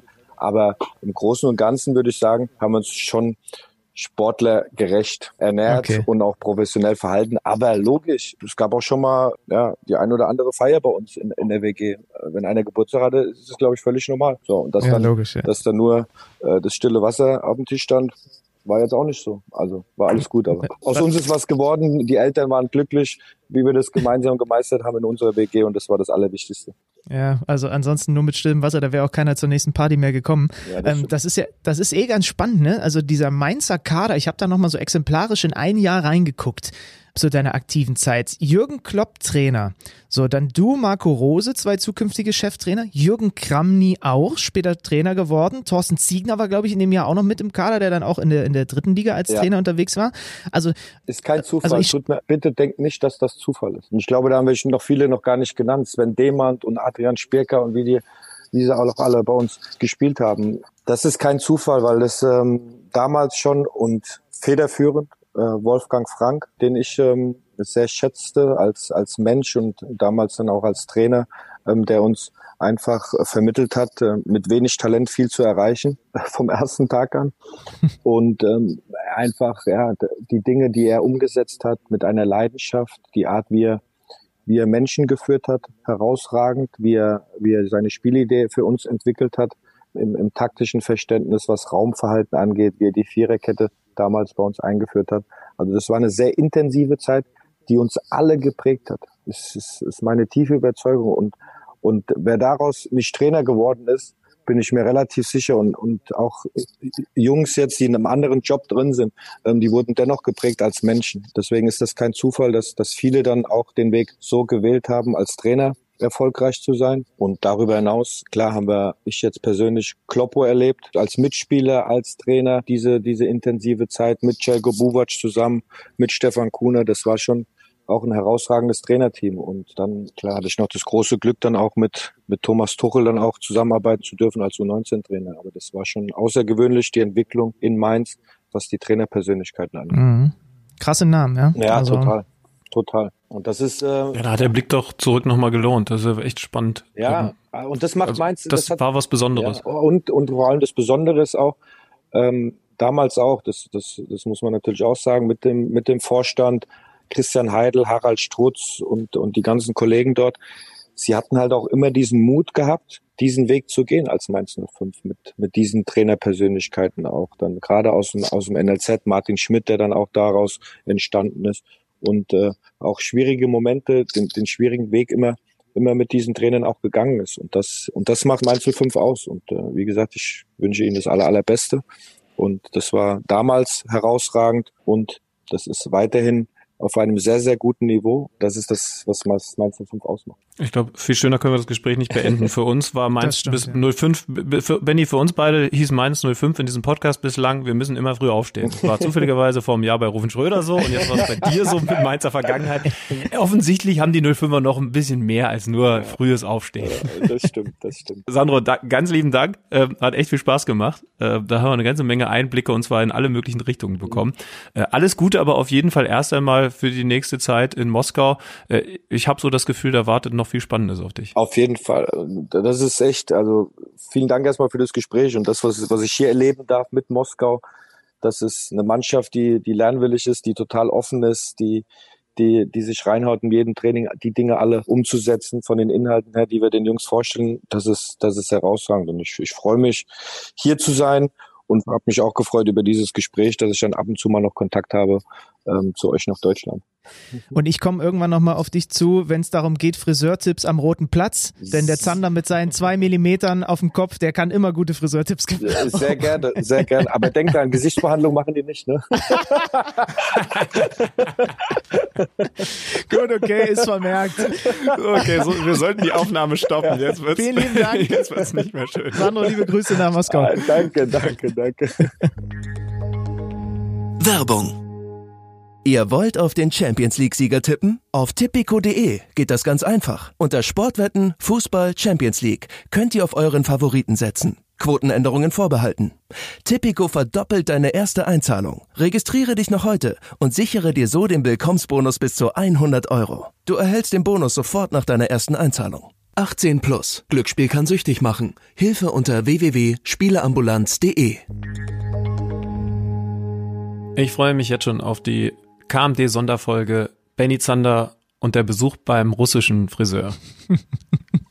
da müssen wir dann auf jeden Fall eine Kamera mitnehmen. Äh, Aber es wird gut. Ich habe keine Ahnung, ob, bei, ob russische Friseure auch irgendwie anders sind als deutsche Friseure. Also bei, äh, bei türkischen Friseuren ist es ja so, dass die zum Beispiel dir so Haare mit so diesen, wie so Zahnseide rausmachen und teilweise auch deine Nasenhaare abbrennen und so weiter. Das habe ich jetzt am eigenen Leib noch nicht erlebt. Aber ich weiß nicht, ob die Russen auch so Spektakel veranstalten. Ja, finden wir raus, finden wir raus. Irgendwann ist das alles wieder möglich und dann gucken wir da mal vorbei. Also äh, danke nochmal, Sandro Schwarz. Viele interessante Rückblicke und auch aktuelle Einblicke. Man bekommt schon Lust, mal Moskau kennenzulernen. Ich war nie da. Es wäre schon mal cool. Ja. Und offensichtlich ist es zumindest jetzt in der Jahreszeit da auch noch auszuhalten. Aber hey, du warst in Wolfsburg am Freitag. Ist auch nicht schlecht. ja, ich bin ein Mann von Welt. Übrigens Mainz 1 zu 1, das Ganze am Sonntagabend, äh, ist jetzt nicht das Spiel, über das wir ganz, ganz viele Worte verlieren müssen. Die Mainzer auf der 16. Dreimal ungeschlagen jetzt, die Mainzer. Immerhin, immerhin, ja. Aber, aber natürlich mit dem Blick da unten rein, ist ja logisch. Das ist eben auch die Welt. Das ist mir übrigens noch aufgefallen, das können wir noch sagen, dass, äh, dass Mainz jetzt, was hat er gesagt, acht Jahre in Folge in der ersten Liga sind, ne? Mhm. Waren es acht? Ich will nichts Falsches sagen. Sind es nicht sogar mehr? Vielleicht sind es auch mehr. Ja, irgendwas um die Dreh. Wir könnten das jetzt recherchieren, aber das dauert zu lange. Leute, ihr habt ja, äh, ihr habt euch doch seine Aussagen angehört. Aber man darf es echt nicht unterbewerten, weil das ist ja nicht die Mannschaft, die dann äh, zum Beispiel wie der VfL Wolfsburg äh, Geld hatte und sich da auch in Richtung Europa League festgespielt hat, sondern eigentlich ist ja seitdem die in der Liga sind, jedes Jahr das Ziel Klassenerhalt gewesen. Und das dann jedes Jahr zu erreichen, das ist schon, ist schon spektakulär. So, so ich habe es recherchiert. Ja, 2008, 2009 das letzte Mal in der zweiten Liga. Das heißt, seit 2009, also seit elf Jahren am Stück spielt der FSV Mainz 05 in der Fußball-Bundesliga. Gratulation noch einmal. Rückblickend auf diese Leistung des FSV Mainz 05 mhm. mit den unterschiedlichen Gesichtern, mit den unterschiedlichen Trainern. Sandro Schwarz war eines davon. Du hattest einen ganz schönen Fußballnachmittag am Samstag, ne? Das ist wahr, ja. Ich habe ja äh, selten für einen Sportreporter das komplette Wochenende frei gehabt. Gestern war ein bisschen erster Advent hier und äh, habe ich hier Plätzchen gebacken und meine, meine Bude geschmückt, wie sich das für einen guten Sachsen gehört, einen gebürtigen. Der ist jetzt Schwibbogen und so weiter unterwegs. Und Samstagnachmittag aber. Ist hier nicht, wo, wo, sind, wo sind hier nochmal diese, wie, wie heißen denn diese, diese Figürchen? Räuchermännchen. Räuchermännchen und so, ne? Ja. Die, das ist doch auch sächsisch oder ist es thüringisch? Ja, ja, nee, nee, nee nein, das ist, äh, das kommt aus dem Erzgebirge und davon habe ich auch gestern ungefähr 20 aufgestellt. Ich habe dann, also es ist kein Scherz, ne? Ich habe da tatsächlich eine leichte Abhängigkeit. Samstagnachmittag war wirklich schön, ähm, weil ich ja, wie wir gerade schon gehört haben, meine Eltern besucht habe und da haben wir die, äh, nachdem ich vorher auch noch äh, mal kurz bei meiner Oma vorbeigeguckt habe, da haben wir den, äh, die, die Bundesliga geguckt am Samstagnachmittag und es war halt einfach so, wie du dich gut am Freitagabend unterhalten gefühlt hast ging das am Samstag ja quasi weiter, ne? Weil Dortmund hat gespielt, Leipzig hat gespielt, die Bayern haben gespielt, dazu noch ein Sechs-Tore-Ding Union gegen Eintracht Frankfurt, auch bei Augsburg gegen Freiburg. Also es sind viele Tore gefallen. Das war einfach ein super unterhaltsamer Nachmittag und das lag vor allem auch, wir können auch vielleicht gleich noch über Union gegen Frankfurt mal sprechen, aber am VfB Stuttgart, der die Bayern richtig, richtig gefordert hat. Ja, die verlieren am Ende 1 zu 3, aber wir haben ja letzte Woche schon mal das ganz kurz thematisiert, ne? Es macht unglaublich Spaß, dieser Mannschaft beim Fußballspielen zuzugucken. Und wenn du in den Spielverlauf reingehst, die haben vor dem Ausgleich des FC Bayern durch Koman, hatten die einige Möglichkeiten, sogar auf 2 zu 0 zu stellen. Dann haben mhm. sie noch, lass uns damit vielleicht mal anfangen, kurz nachdem äh, Koman das 1-1 macht, haben sie ein Tor erzielt durch Philipp Förster, was aberkannt wurde. VAR hat eingegriffen. Ein Zupfer von, ich glaube, Kulibali gegen Manuel Neuer. Und da hat sich der Pellegrino Matarazzo, der Trainer des VfB Stuttgart, danach hingestellt und hat gesagt, er ist nicht ganz glücklich mit der Entscheidung, auch wenn man in der Zeitlupe sieht, dass der die Hand an den Arm von Neuer legt. Und zwar aus zweierlei Gründen. Zum einen ist der Neuer schon so ein klein bisschen eher auf dem Weg Richtung Boden, als er den Ball da im eigenen 16er verliert. Und zum anderen und da interessiert mich mal deine Meinung, hat Pellegrino Matarazzo gesagt, kann man anhand so einer Zeitlupe gar nicht richtig einschätzen, wie intensiv und ob das wirklich ursächlich für den Fall gewesen ist, dieses Handanlegen von Kulibali. Was sagst du dazu? Ich finde den Aspekt grundsätzlich absolut richtig und zu diskutieren, dass man sehr vorsichtig sein muss, dass jetzt auf ein, also auf einmal, ne, den VR gibt's jetzt auch schon ein, anderthalb Tage, dass aber jetzt Zeitlupen die Entscheidungen mhm. maßgeblich beeinflussen, wenn nicht sogar komplett steuern. Und die verzerren halt, ne? Genau, und die können verzerren. Sie können in erster Linie, und das sollen sie ja auch, das, darum wirft man ja über sie einen genauen Blick auf die Szene. Sie können Dinge auch verdeutlichen und Dinge erkennbar machen, die man ansonsten vielleicht übersehen hätte, aber sie können verzerren, genau. Also wie groß war diese Auswirkung? Ich will ganz ehrlich sein, ich finde, dass es zwar nur ein leichter Zupfer ist, aber das so habe ich es interpretiert. Man erkennt, dass Manuel Neuer da dann doch eben auch durch diesen, durch diese relativ leichte Zupferei, aber durch eben diese Zupferei beeinflusst wurde und deswegen zu Boden gegangen ist. So ist meine Interpretation. Ich weiß nicht, wie deine ist. Mhm. Aber trotzdem ist natürlich der Grundaspekt ein total wichtiger. Vorsicht, vielleicht, aber äh, da hätten wir dann wieder Fragen an einen gewissen Schiedsrichter namens Ittrich.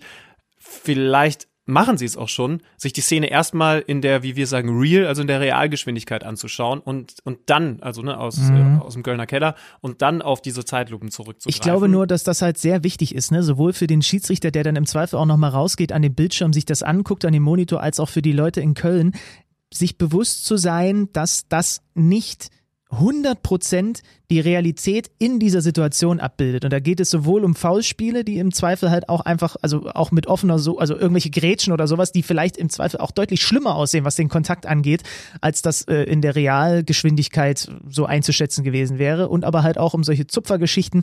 Ähm, es ist, glaube ich, nur schon wichtig, dass das auch eine Dimension der Betrachtungsweise ist, die den Schiedsrichtern präsent ist. Ne? Mhm. So, ja, so würde ich jetzt mal sagen. Das, also, also es hat ja auch Vorteile, ne? Also wir wollen jetzt nicht die Zeitlupe an sich verteufeln, da kommen wir, glaube ich, dann auch zwei Jahrzehnte zu spät. Aber man, man muss da eben abwägen. Also ihr sollt ja auch diesen Podcast erstmal in Realgeschwindigkeit hören und dann nochmal slomiert, um die ganzen feinen Details genau rauszuhören. Aber macht's eben in dieser Reihenfolge, das ist uns wichtig. Die feinen Details waren bei diesem Spiel dann auch das Ausschlaggebende für die Bayern, denn die haben halt ihre Tore gemacht. Äh, Costa dann unter anderem zum 3-1 zur Entscheidung in Ian Robben-Manier, zieht von rechts in die Mitte, schließt den Ball in die kurze Ecke ab durch die Beine des Gegenspielers für Kobel nichts zu reparieren. Aber auch da hatten die Stuttgarter vorher wieder Möglichkeiten zum 2 zu 2. Das war alles in allem mal wieder ein super erfrischender Auftritt vom VfB und ich bin da nochmal so ein bisschen ins Zahlenwerk abgestiegen. Sie haben zum Beispiel den schnellsten Spieler der Fußball-Bundesliga mit Silas Wamangituka. Der wurde geblitzt diese Saison bislang mit 35,4 kmh. Übrigens, ah, jetzt habe ich die Schätzrubrik nicht bereit. Hast du irgendeine Ahnung, wer Zweiter ist? Kommst du nie drauf. Zweitschnellster nee, Spieler? Wenn du sagst, ich komme nicht drauf, dann äh, scheint der Name offensichtlich nicht von Sie Davis zu sein. Ja. Äh, dann sag's. Dayo Upamecano ist der zweitschnellste Spieler in der Fußball-Bundesliga. Aber, ja, doch. Also, ja, aber gar nicht so. also, dass er schnell ist, weiß ich. Aber dass, dass er mit seinem Gesamtpaket dann sogar, sogar so Leute wie Davis und Koman und so weiter offensichtlich in den Schatten stellt, das finde ich schon, finde ich schon beeindruckend. Aber wie gesagt, war man Gituka noch eine Spur schneller. Dann mal kleines Auge auf den Mann, mit dem der VfB den Vertrag ja genauso verlängert hat wie mit dem ja leider aktuell verletzten Nicolas Gonzalez, muss man auch noch dazu sagen. Die haben ohne mhm. Gonzalez gespielt ja, gegen genau. die Bayern.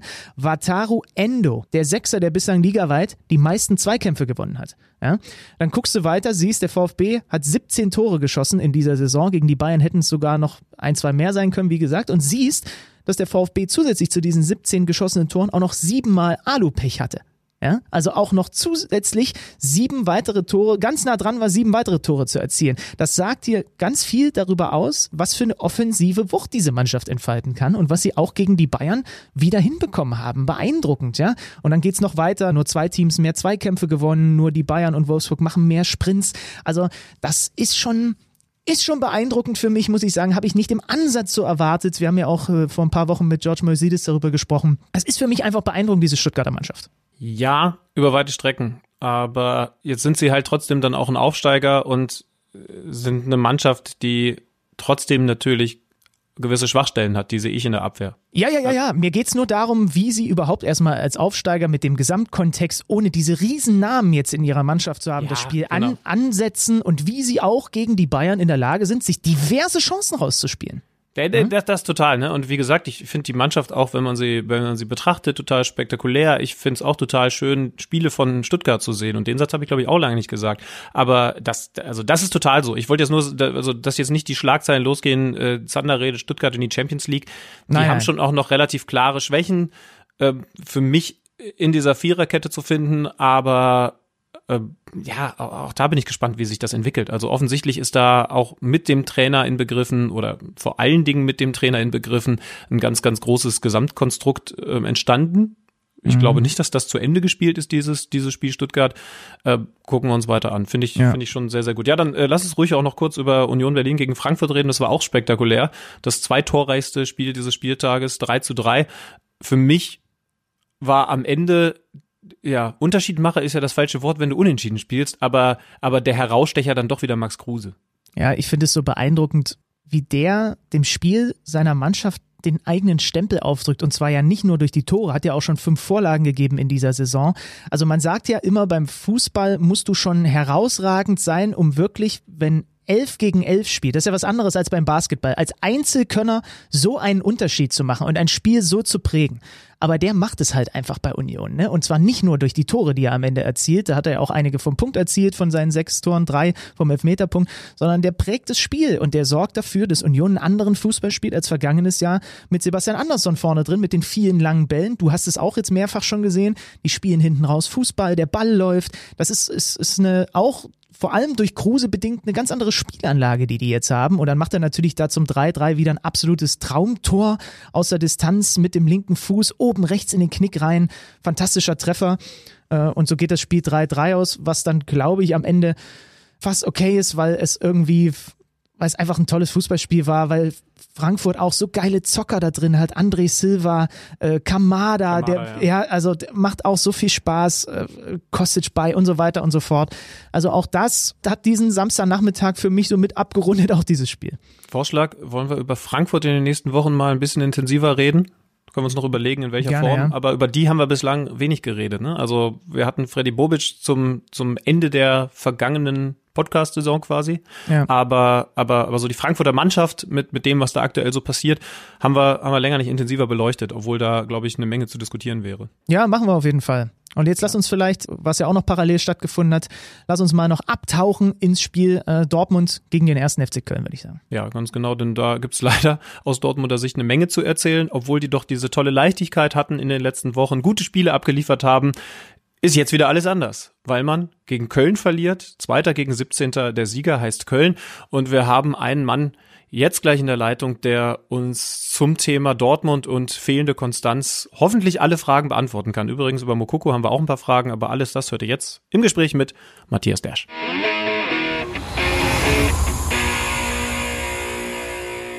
Ist das schon der Einstieg gewesen jetzt? Nee, nee, wir fangen genau jetzt an. Es ist bereits gelöste Stimmung in dieser Dreierrunde, denn mittlerweile habt ihr, liebe Saisonhörer, mitbekommen. Manchmal sprechen wir auch vorher schon mit unseren Gästen. Der heißt jetzt Matthias Dersch und hat uns gerade erzählt, dass es an seiner Tür geschellt hat. Aber ich glaube, jetzt ist Ruhe, um mit dir über den BVB zu sprechen. Schönen guten Tag, Matthias. Schönen guten Tag, hallo. Man muss ja einmal dazu sagen, ne, also wenn wir diese Vorgespräche irgendwann mal zusammenschneiden würden, die, die würden deutlich mehr Hörer haben als unser normaler Podcast. Das wäre Ja, doch mal eine Idee für, die- für einen eigenen Podcast, oder? Die naja, aber das können wir nicht machen. Das, das, da, ist, da sind teilweise justiziable Sachen dabei. Ja, der Director's Cut. Und das verrät auch viel zu viel über uns selber. Also, also viele Sachen, die dann später mal investigativ erscheinen, die haben wir ja ganz billig vorher erfragt. ähm, Matthias, dich haben wir längst gefragt, wie es dir geht. Alles gut soweit. Aber wir haben natürlich Fragen zum BVB. Äh, da kommen wir später auch noch auf eine Personalie, die uns ein bisschen ähm, ja weiterhin so ein, ein Mysterium bietet, nämlich Yusufa Mokoko. Und du kennst ihn besser und kannst uns ein paar Sachen erzählen. Jetzt allerdings hat uns die Aktualität eingeholt. Der BVB verliert gegen das Team, das doch eigentlich gar nicht gewinnen kann, gegen den ersten FC Köln. Und ich habe auf Twitter und Co., ich weiß, du bist da auch viel unterwegs gelesen, das sind genau diese Spiele, die der FC Bayern nicht verliert. Das ist genau der Unterschied. Bist du genau dieser Meinung? Ja, warte mal ganz kurz. Ich, äh, ich kram mal eben die Audiospur von mir hervor, als wir da nach der letzten Pleite des BVB gesprochen haben, weil im Grunde könnte ich genau das gleiche wieder erzählen. Also das ist ja, Ja, ja, äh, gut, das ist ja ein noch besseres Podcast-Modell. Wir, wir, wir holen einfach die alten Audiospuren und verkaufen sie als neu. mega effizient, ne? Total gut.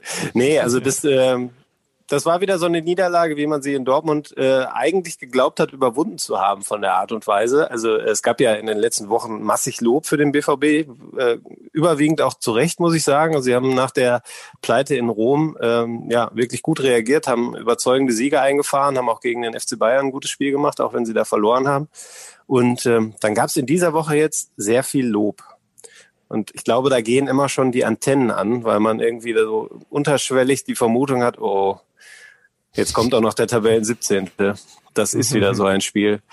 Und äh, ja, ich glaube, sie haben alle gehofft beim BVB, dass sie, dass sie diesmal nicht so ein Spiel erleben, wie man es äh, in der vergangenen Saison und auch in der Saison davor ja schon ein paar Mal hatte, wo sie dann ausgerechnet gegen die Mannschaften aus dem unteren Tabellendrittel verloren haben. Und ähm, ja, im Endeffekt war es dann doch wieder so.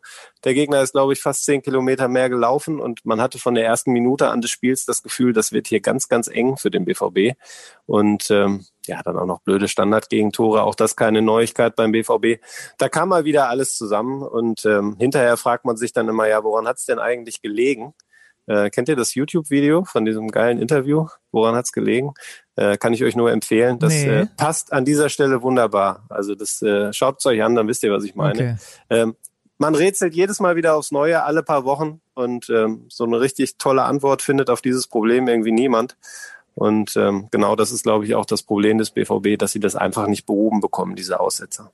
Aber 114 Kilometer gelaufen, 123 Kilometer ist der erste FC Köln gelaufen. Du hast es gesagt, ist dann schon ein Unterschied, bei dem man zumindest mal nachhaken darf, ob es da eventuell auch physische Probleme gegeben hat. Na, physische Probleme würde ich jetzt nicht sagen. Ähm, das wäre jetzt aktuell nicht meine Analyse. Man muss sagen, dass Lucien Favre ja sehr viel gewechselt hat in den letzten Wochen. Ähm, sie sind auch ähm, ja bis vor kurzem ziemlich gut durch diese Phase durchgegangen mit den Belastungen, hatten wenig Verletzungen, ähm, bis dann Guerrero sich letzte Woche gezerrt hat, jetzt gegen Köln dann Meunier verletzt hat. Ähm, ich glaube, so die, die körperliche Frische ist aktuell dann noch nicht das Problem gewesen gegen Köln. Das äh, war, glaube ich, wirklich wieder eine Kopfsache. Ähm, der ein oder andere ähm, wirkte zwar auch ein bisschen überspielt. Ich sage jetzt mal Erling Holland zum Beispiel als Beispiel, der ähm, ja wirklich einfach ähm, menschlich war in dem Spiel, sage ich mal. Ähm, Ekelhaft. So, ja, oder beruhigend fast. Beruhigend, finde ich. ja. Das ist auch so einer Mann. Kommt aus die Perspe auf die Perspektive an. Ja, ja äh, und ähm, ja, von daher, also ich, ich würde es jetzt nicht auf die auf die Körperlichkeit äh, schieben, dass sie da, dass sie da nicht frisch waren. Ähm, ich glaube, das ist äh, aktuell beim BVB noch kein Faktor weil, Faktor, weil sie eben sehr, sehr viel durchwechseln konnten in den letzten Wochen. So, aber dann müssen wir doch jetzt irgendwie das Ganze mal ein wenig ergründen, weil natürlich kommt sofort Lucien Favre in die Kritik. Ich muss ehrlich sagen, wenn ein Team zwei gegen Gegentore nach Standards und auch noch auf die fast identische Art und Weise kassiert und Erling Haaland in der 95. Minute einfach den rechten statt des linken nimmt und so weiter und so fort. Da ist mir das ein bisschen zu leicht, dass dann viele sofort um die Ecke kommen und sagen, ja, das ist genau das Problem. Ähm, unter Favre verlieren die solche Spiele ab und zu mal, weil da kommt dann der viel zitierte Satz, er kann ihn nun mal nicht selber über die Linie drücken. Ordnen trotzdem mal für uns so ein bisschen die Spielweise ein. Ich meine, ich habe zum Beispiel noch im, im Hinterkopf, Bayern hat gegen Bremen gespielt. Das Spiel habe ich kommentiert. Das haben sie am Ende immerhin unentschieden gespielt, aber das war keine gute Leistung des FC Bayern. Bayern. Jetzt kann man sagen, sie haben zumindest einen Punkt geholt. Aber alle diese Teams haben doch gerade in dieser Saison ähm, solche Spiele auch immer mal wieder drin. Wie gerechtfertigt ist es denn dann, sofort wieder Richtung Favre zu gucken und zu sagen, hätten die einen anderen Trainer, würde der diese Aussetzer vielleicht korrigieren? Oder muss man nicht Richtung Mannschaft gucken? Ja, also mir wäre das jetzt auch zu billig, auf den Trainer zu gehen, zumal wir, glaube ich, alle in den letzten Wochen das Gefühl hatten, dass er, dass er das ganz gut macht, diese Saison, dass er ähm, auch ja, was sein Coaching angeht, ein bisschen aktiver geworden ist und haben mal viele Vorwürfe entkräftet hat, die man äh, ihm in den Jahren davor zu Recht auch in meinen Augen gestellt hat. Ähm, da hat er sich schon in diesem in dieser Saison besser geschlagen. Ähm, und ähm, ja, ich habe am Wochenende einen lustigen Tweet gelesen. Lucien Favre ist immer nur eine Niederlage von der nächsten Krise entfernt. Ähm, ja. Das, das, sagt schon die Position, in der er ist. Und auch wir im Kicker haben ihn äh, ja häufig kritisiert und in meinen Augen auch oft zu Recht. Aber ich glaube, in diesem Moment äh, dann jetzt am Samstag äh, kann man ihm keinen konkreten Vorwurf machen. Also ähm, dass er kein, kein, kein Aufpeitscher ist, äh, der irgendwie in der Kabine drei Sätze sagt und danach gehen seine Spieler dann mit bloßen Händen auf Löwenjagd. Ich glaube, das äh, ist bekannt, das wird er auch nicht mehr. Äh, dieses äh, Manko, wenn man so will, kriegt er nicht mehr behoben. Aber ähm, das wäre mir jetzt zu billig, dann die Niederlage genau darauf zu schieben. Also ähm, da sind dann die Spieler, finde ich, auch in der Pflicht, ähm, so ein Spiel dann entsprechend anzunehmen. Ich finde, Marius Wolf auf Kölner Seite ist ein ganz gutes Beispiel. Der war ähm, der hat in Dortmund wenig gerissen, als der hier war. Ähm, der war in dem Spiel aber wirklich mega motiviert. Also man hat bei dem von der ersten, vom ersten Zweikampf an gespürt, dass der, dass der dem BVB was beweisen wollte.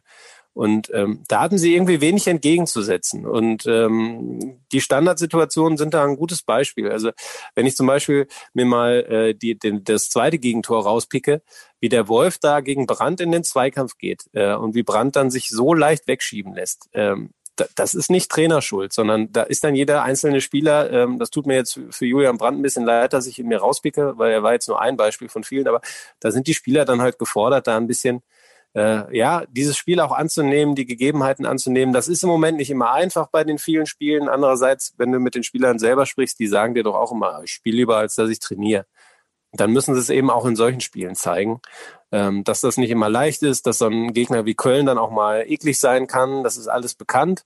Ähm, das darf aber dann letztlich keine Ausrede sein für so eine Niederlage. Was man aber auch sagen muss, ähm, du hast die Chance von, von Holland in der letzten Minute angesprochen. Ähm, es gab natürlich genug Gelegenheiten für den BVB in diesem Spiel, das Spiel dann trotzdem zumindest mal genau, nicht zu verlieren. Ich, ja. Ja, und wenn man will, ist das dann der Unterschied zum FC Bayern, aber ähm, das finde ich jetzt in dieser Saison auch nicht so eklatant. Also auch die Bayern hatten Spiele, wo sie Punkte liegen gelassen haben, wo sie mal totale Aussätze hatten, wie gegen Hoffenheim oder wo sie dann gegen Bremen zu Hause mal nur einen Punkt holen. Ähm, das äh, ist, glaube ich, in dieser Saison, äh, kommt da fast keine Mannschaft drum herum. Ähm, aber ja, also mit ein bisschen mehr Glück holt der BVB da einen Punkt. Ich glaube, dann sprechen wir auch ganz anders. Nichtsdestotrotz, äh, solche Spiele dürfen dem BVB einfach auf Sicht nicht passieren. Es gab in der Champions League auch schon so ein Spiel in äh, dieser Saison. Äh, in der Bundesliga die Niederlage gegen Augsburg, die ganz ähnlich gestrickt war. Denn Sie hatten schon das Gefühl, dass in dieser Saison möglicherweise was geht aufgrund äh, der hohen Belastung, die die Bayern dann eben auch haben. Die müssen ja im Januar auch noch zu so einer Club-WM, die kein Mensch versteht und glaube ich auch kein Mensch braucht. Und ähm, ja, wenn, wenn sie dann wirklich was reißen wollen, dann darf sowas nicht passieren. Und ja, ähm, die Spieler wollen die Titel holen und dann müssen sie es eben auch in solchen Spielen zeigen. Es ist wirklich wieder typisch, ne? Also gerade in der Phase, wo auch äh, alle sagen, oh, die sind jetzt gerade stabil und die sind gut, kommt dann wieder so ein Spiel da rein. Also ähm, irgendwie ist es doch wieder typisch BVB. Schütti hat schon den Namen Mukoko genannt. 67. Minute eingewechselt für äh, Julian Brandt. Ähm, es wurde in den letzten Tagen und Wochen gerade vor seinem Debüt, nach seinem Debüt unglaublich viel über ihn berichtet, geschrieben, eingeschätzt. Und ich hatte den Eindruck, viele, die das getan haben, die können das gar nicht so richtig, weil sie den gar nicht wirklich gesehen haben. Also ich könnte jetzt nichts über ihn sagen, weil ich ihn weder im Training, ich habe ihn einmal im Livestream gesehen. Bei dir ist das ganz anders und deswegen ist es, äh, ist es schön, dass wir mit dir vielleicht nochmal so ein bisschen eine Einordnung dieses Phänomens Mukoko vornehmen können. Du hast den nämlich im Training gesehen, du hast den beim BVB im Nachwuchs gesehen. Erzähl uns mal, was genau den besonders macht, was ihn auch jetzt schon in jungen Jahren prädestiniert, in der Bundesliga zumindest als Joker reinzukommen und wo er aber auch noch Luft nach oben hat. Ja, das Gute bei Mokoko, das vielleicht vorneweg, äh, ist ja, dass der nicht äh, wie Kai aus der Kiste kam. Ne? Also ähm, der war nicht überraschend da und äh, dann hat man sich den mal angeschaut, sondern es war ja seit langem absehbar, dass der relativ zügig äh, nach seinem 16. Geburtstag bei den Profis mitmachen äh, kann und wird. Und äh, dementsprechend haben wir uns auch schon lange mit ihm beschäftigt, ähm, sind immer mal äh, rausgefahren zur U19, haben uns den mal angeschaut, ähm, auch damals schon bei der U17 vereinzelt die Spiele geguckt. Ähm, und das ist natürlich dann in dem Moment, wo so ein Spieler dann in der Bundesliga ankommt, ein Riesenvorteil, weil man ihn schon kennt.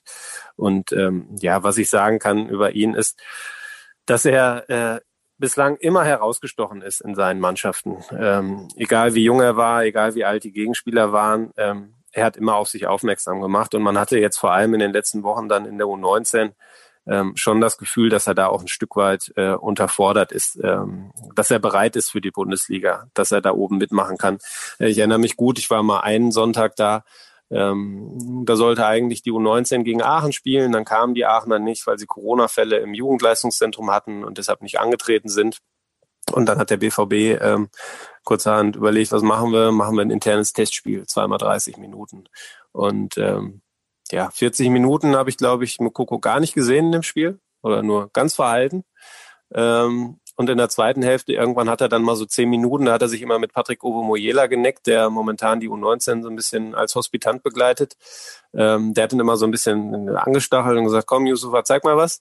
Und ja, dann hat er drei Tore gemacht gegen seinen Mitspieler, aber auch äh, alle auf unterschiedliche Art und Weise. Das eine war ein Dribbling äh, im Strafraum gegen, glaube ich, vier Gegenspieler. Das andere war ein direktes Freistoßtor. Das andere war ein Distanzschuss. Also auf vielfältige Weise. Und da hat man schon gesehen, dass der einfach unheimlich viel mitbringt. Allein in diesem Spiel hat er so viel gezeigt von seinem Können. Ähm, Trotzdem muss man natürlich total vorsichtig sein, wenn man jetzt äh, ihn dann äh, auf die Bundesliga-Bühne stellt oder vielleicht ja bald dann auch auf die Champions League-Bühne. Denn der Junge ist halt 16 und das Spiel in der Jugend ist nochmal ein ganz, ganz anderes als bei den Profis. Ähm, vor allem was die Arbeit nach hinten angeht. Also ich glaube, dass der offensiv, das hat man ja auch gegen Köln gesehen, wird er seine Szenen haben, da wird er seine Momente haben, da wird er vielleicht auch das eine oder andere Tor schießen in dieser Saison. So einen halben Assist hat er gegen Köln ja schon gesammelt, als er den Ball auf Rainer weitergelegt hat, bevor der dann auf Hazard gepasst hat. Ähm, also offensiv wird er seine Szenen haben, da zweifle ich überhaupt nicht dran. Die Frage, die man sich aktuell noch stellen muss und wo man, glaube ich, ein bisschen vorsichtig sein muss, ist, ähm, wie kann man den wirklich auch mal länger ins Spiel einbinden? Ist es problemlos möglich, den mal für Holland spielen zu lassen? Vielleicht sogar von Anfang an. Oder mal eine ganze Halbzeit, vielleicht auch in einem normalen Spiel, wo man jetzt nicht mit aller Vehemenz auf den Ausgleich drängen muss, sondern vielleicht, weil man 1-0 führt und, und, und Holland müde ist oder verletzt ist und man einfach dann den Wechsel vornehmen muss da ist wirklich die Frage, wie sehr arbeitet er nach hinten mit? Wie sehr hat er das verinnerlicht, drauf zu gehen, anzulaufen? Wie weit ist da auch schon sein taktisches Verständnis? Ähm, da wird er mit Sicherheit am meisten lernen müssen. Und dann kommt natürlich noch die körperliche Komponente hinzu. Dann ist es was anderes, gegen Boateng zu spielen oder gegen, weiß ich nicht, Wolfsburgs Brooks oder so, diese richtigen Abwehrkanten, die du natürlich in dem Maße im Jugendbereich nicht so hast. äh, oder noch nicht so hast, weil die Jungs einfach noch nicht so weit sind mit einzelnen Ausnahmen. Ähm, das ist natürlich auch nochmal eine Herausforderung. Ähm, aber da glaube ich, dass er damit besser klarkommt äh, oder schneller klarkommt, als wirklich dann mit diesen mannschaftstaktischen Anforderungen, mit denen er jetzt konfrontiert ist. Und deshalb, äh, ja, tun wir alle gut daran, wenn wir ein bisschen bremsen. Auf der anderen Seite kann ich auch jeden verstehen, der der wegen des Namens Mukoko äh, richtig Bock hat auf Fußball und vielleicht auch ein paar Erwartungen mit dem verknüpft. Das ist, glaube ich, ganz verständlich, vor allem in der aktuellen Phase, wo vielleicht viele auch so ein bisschen fremdeln mit dem Fußball, weil sie Geisterspiele nicht viel mit anfangen können und so. Wenn dann so ein Name kommt wie Mokoko, der elektrisiert natürlich, ne? Und wenn du dann überlegst, der spielt vielleicht mit Holland demnächst zusammen, das löst, glaube ich, schon was aus, nicht nur bei den BVB-Fans, sondern grundsätzlich bei allen, die die Bundesliga verfolgen. Und ich glaube, das kann im Moment dann auch nicht schaden. Und der Junge macht so einen äh, abgeklärten Eindruck, dass der das, glaube ich, auch äh, relativ gut einordnen kann, weil das ist ja jetzt für den nicht überraschend, sondern der ist jahrelang schon im Fokus der Medien. Jetzt vielleicht noch mal ein Stück weit mehr, aber ähm, eben auch für den ist es ja nicht überraschend gekommen, dass der da jetzt mitmacht, sondern das war lange geplant und lange vorbereitet. Und wir haben genau die Eindrücke bekommen, die wir uns erhofft haben. Äh, lieben Dank dafür schon mal. Ich sag ganz ehrlich, diese Testspielgeschichte, die werde ich in Zukunft als meine Story verkaufen, so ehrlich will ich sein, aber genau diese Inside-Infos wollten wir haben. So ist er, der Schlüter. Ja. Ja, was ja. ich vielleicht noch, was ich vielleicht noch erzählen kann hier, weil das sicherlich auch ein Aspekt ist, ähm, der, der viele äh, Hörer interessiert, wie der so äh, tickt. Ne? Also ähm, mhm. ich sag mal, wenn man sich den jetzt mal so anschaut, jetzt rein oberflächlich, ne, da ist jetzt so ein, so ein junger, so ein junges Megatalent, wird von allen gehypt, hat bei Instagram schon hunderttausende Follower, ähm, hat einen dicken Werbevertrag mit einem Ausrüster etc. pp. Da wird sicherlich der eine oder andere sein, der meint, dass der jetzt schon die Nase total hochträgt. Und das war auch eine Sache, die wir immer im Blick hatten. Wie geht er damit um? Wie benimmt er sich im Mannschaftskreis mit seinen, mit seinen jungen Kollegen? Ähm, was heißt jungen Kollegen? Die sind ja in der Regel alle viel älter als er. Ähm, und ähm, da, da haben wir auch mit dem, mit dem Trainer der U19 gesprochen. Mein Kollege Thomas Hennecker hat sich lange mit ihm hingesetzt und ähm, der sagte, ich habe den ganz bewusst zum Kapitän gemacht, weil ich weiß, dass das für den eine Riesenehre ist und weil ich aber auch weiß, dass der damit gut umgeht. Und ähm, es gibt da schöne Anekdoten, ähm, wie der wirklich dann auch äh, abseits des Fußballfeldes ähm, dann mit seinen Mitspielern klarkommt, ähm, wie, er, wie er denen auch teilweise dann äh, mit privaten Sachen hilft. Und ähm, das, ähm, ja, der ist total fokussiert, der ist äh, mega professionell, das sagt ja auch jeder, mit dem du sprichst. Und ähm, der ist eben kein totaler Ego-Player, obwohl man das vielleicht denken könnte, weil der einfach eine Mordsquote hat und weil, weil der halt Stürmer ist. Ähm, von daher, ja, da, da, da mache ich mir wirklich relativ wenig Sorgen mit aller Vorsicht, die immer noch mitschwingt, weil er eben doch erst seit kurzem dabei ist bei den Profis, dass der, dass der da abheben könnte. Also ähm, ich glaube, der ist da ganz gut aufgefangen aktuell und auch äh, tickt auch persönlich in die richtige Richtung. Das vielleicht noch so als ja, kleiner ja, Randaspekt. Total, das ist ja umso schöner, also wenn du es gerade schon angesprochen hast, in der Zeit, in der der Fußball für viele Kritiker eine Sonderrolle einnimmt, ein bisschen abgehoben ist, wenn dann das junge Talent offensichtlich Demut mitbringt, kann ja gar nicht viel besser sein. Ich glaube auch der tut uns allen ganz gut, auch aus Berichterstattersicht. So, wir müssen den Kollegen Dersch jetzt langsam in die große Kicker-Konferenz, die es immer montags gibt, verabschieden. Es ist jetzt kurz nach elf, können wir an dieser Stelle mal verraten. Derschi, was wird da jetzt eigentlich als nächstes besprochen? Du bist jetzt schon ein bisschen hinten dran, aber du kannst natürlich die KMD-Karte ziehen. Da werden alle sagen, okay, du warst im Podcast, da hättest du auch eine halbe Stunde noch Zeit lassen können. Was wird ja, da genau. jetzt so besprochen? Großes was macht ihr da jetzt so? Ähm, ja, das fängt immer an, dass wir mal so einen kurzen Rückblick auf die vergangene Woche machen, digital und auch äh, die Printausgaben, die erschienen sind in der Zeit, dass wir da einmal schauen, was war gut, was war schlecht, was haben wir möglicherweise verpasst und was können wir besser machen in Zukunft. Ähm, das ist aber eigentlich der kleinste Teil der Konferenz, denn dann geht es ganz konkret an die Blattplanung der nächsten Ausgaben. Und ähm, ja, was gibt's für Themen? Welche Themen können wir erarbeiten? Ähm, wo gehen wir ran? Was machen wir zum Titel? All solche Fragen werden da jetzt gleich behandelt. Okay, du einfach auch mal ein Mikro in die Mitte stellen ähm, und jetzt seid ihr natürlich alle zugeschaltet, aber immer ein Mikro aufstellen und das dann auch nochmal als Sonderfolge rausgeben, dann auch wieder produktiv abgekriegt. Ich sag, ich sag, ich sag das, ma das also machen wir mal bei der Jahreskonferenz, ja, wenn es um die Rangliste geht. Also Kicker, Kicker Meets Saison ist für mich auch ein Titelthema, aber müsst ihr selber wissen. Ja, ihr habt es doch letztens schon ins Blatt geschafft, ihr habt doch ja, gar keinen Grund, okay. euch zu beschweren. Der Zander und die Demut, das ist nochmal so eine eigene Geschichte. Aber liebe Grüße an den ganzen Haufen da. Wir Richtig aus. Vielen Dank.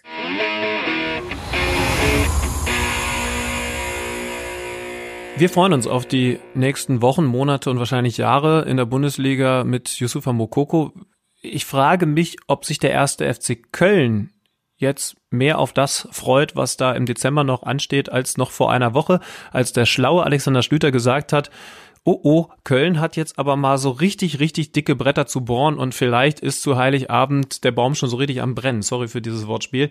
Denn äh, erinnerst du dich, ich habe die vergangene Woche noch vorgelesen, wie das Restprogramm in Richtung Jahreswechsel aussieht. Dortmund hat den Anfang gemacht, dann Wolfsburg, dann Mainz, Leverkusen, Leipzig. Da habe ich noch gesagt, ja, eigentlich nur Mainz so als Gegner, wo man sagen muss, da gibt's Punkte. Jetzt haben die auf einmal gepunktet und können ein bisschen lockerer rangehen. Ja, können sie nicht wirklich, ne? aber es ist natürlich eine Riesenbefreiung, nach 18 sieglosen Spielen endlich mal wieder zu gewinnen. Deswegen dicker Glückwunsch in die Domstadt zu Duda im Stadion.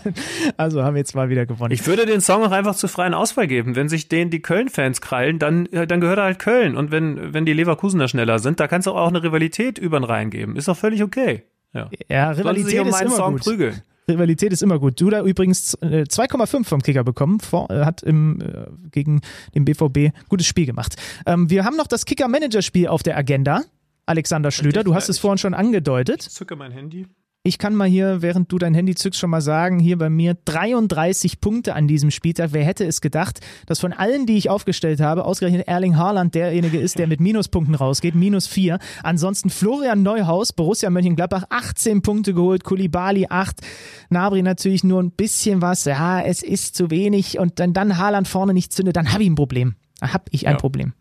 Ich habe dann immer noch den Lewandowski, der neun Punkte geholt hat. Und mit Schlager und Brooks und, und Baku sind es drei Wolfsburger, auf die ich glücklicherweise vor der Saison gesetzt habe, als Riedler Baku noch gar kein Wolfsburger war. Aber manchmal gehört auch ein bisschen Glück dazu im Managerspiel, auch in so einem Podcast-Leben. Das waren heute sehr interessante Gesprächsgäste, die abgeliefert haben und ausgeglichen haben, dass Benny Zander eigentlich noch in der Tiefschlafphase ist. Habt ihr ja. gar nicht so richtig wahrgenommen. Jetzt kannst du so langsam aufstehen und so in deinen Tag reingehen. Ja, das Problem ist, jetzt bin ich wach. Aber jetzt nützt mir auch nichts mehr. ja, ist ärgerlich, ne? Mann, ey, habe ich wieder einen kompletten Arbeitstag verschlafen. Was soll ich jetzt mit dem angebrochenen Tag machen? Ja. Du findest schon irgendwie Lösungen. Schön, dass ihr mit dabei gewesen seid. Wir freuen uns auf die nächsten Wochen. Dann auch mal wieder ein bisschen Schiedsrichter-Talk. Wir, wir machen uns den Knoten in den Pullover. Frankfurt soll ein Thema werden. Und wenn ihr Ideen habt, immer gerne her damit. Schreibt einfach Benny. Ich gebe die Handynummer gleich nach der Abmoderation noch durch. Benny, mach's gut. Dir eine schöne Woche. Ja, danke, wünsche ich dir auch. Ich recherchiere jetzt hier mal was zu russischen Friseuren. Tschüss, schöne Woche euch. Macht's gut. Tschüss. Kicker meets the Zone, der Fußball-Podcast. Präsentiert von Tipico Sportwetten mit Alex Schlüter und Benny Zander.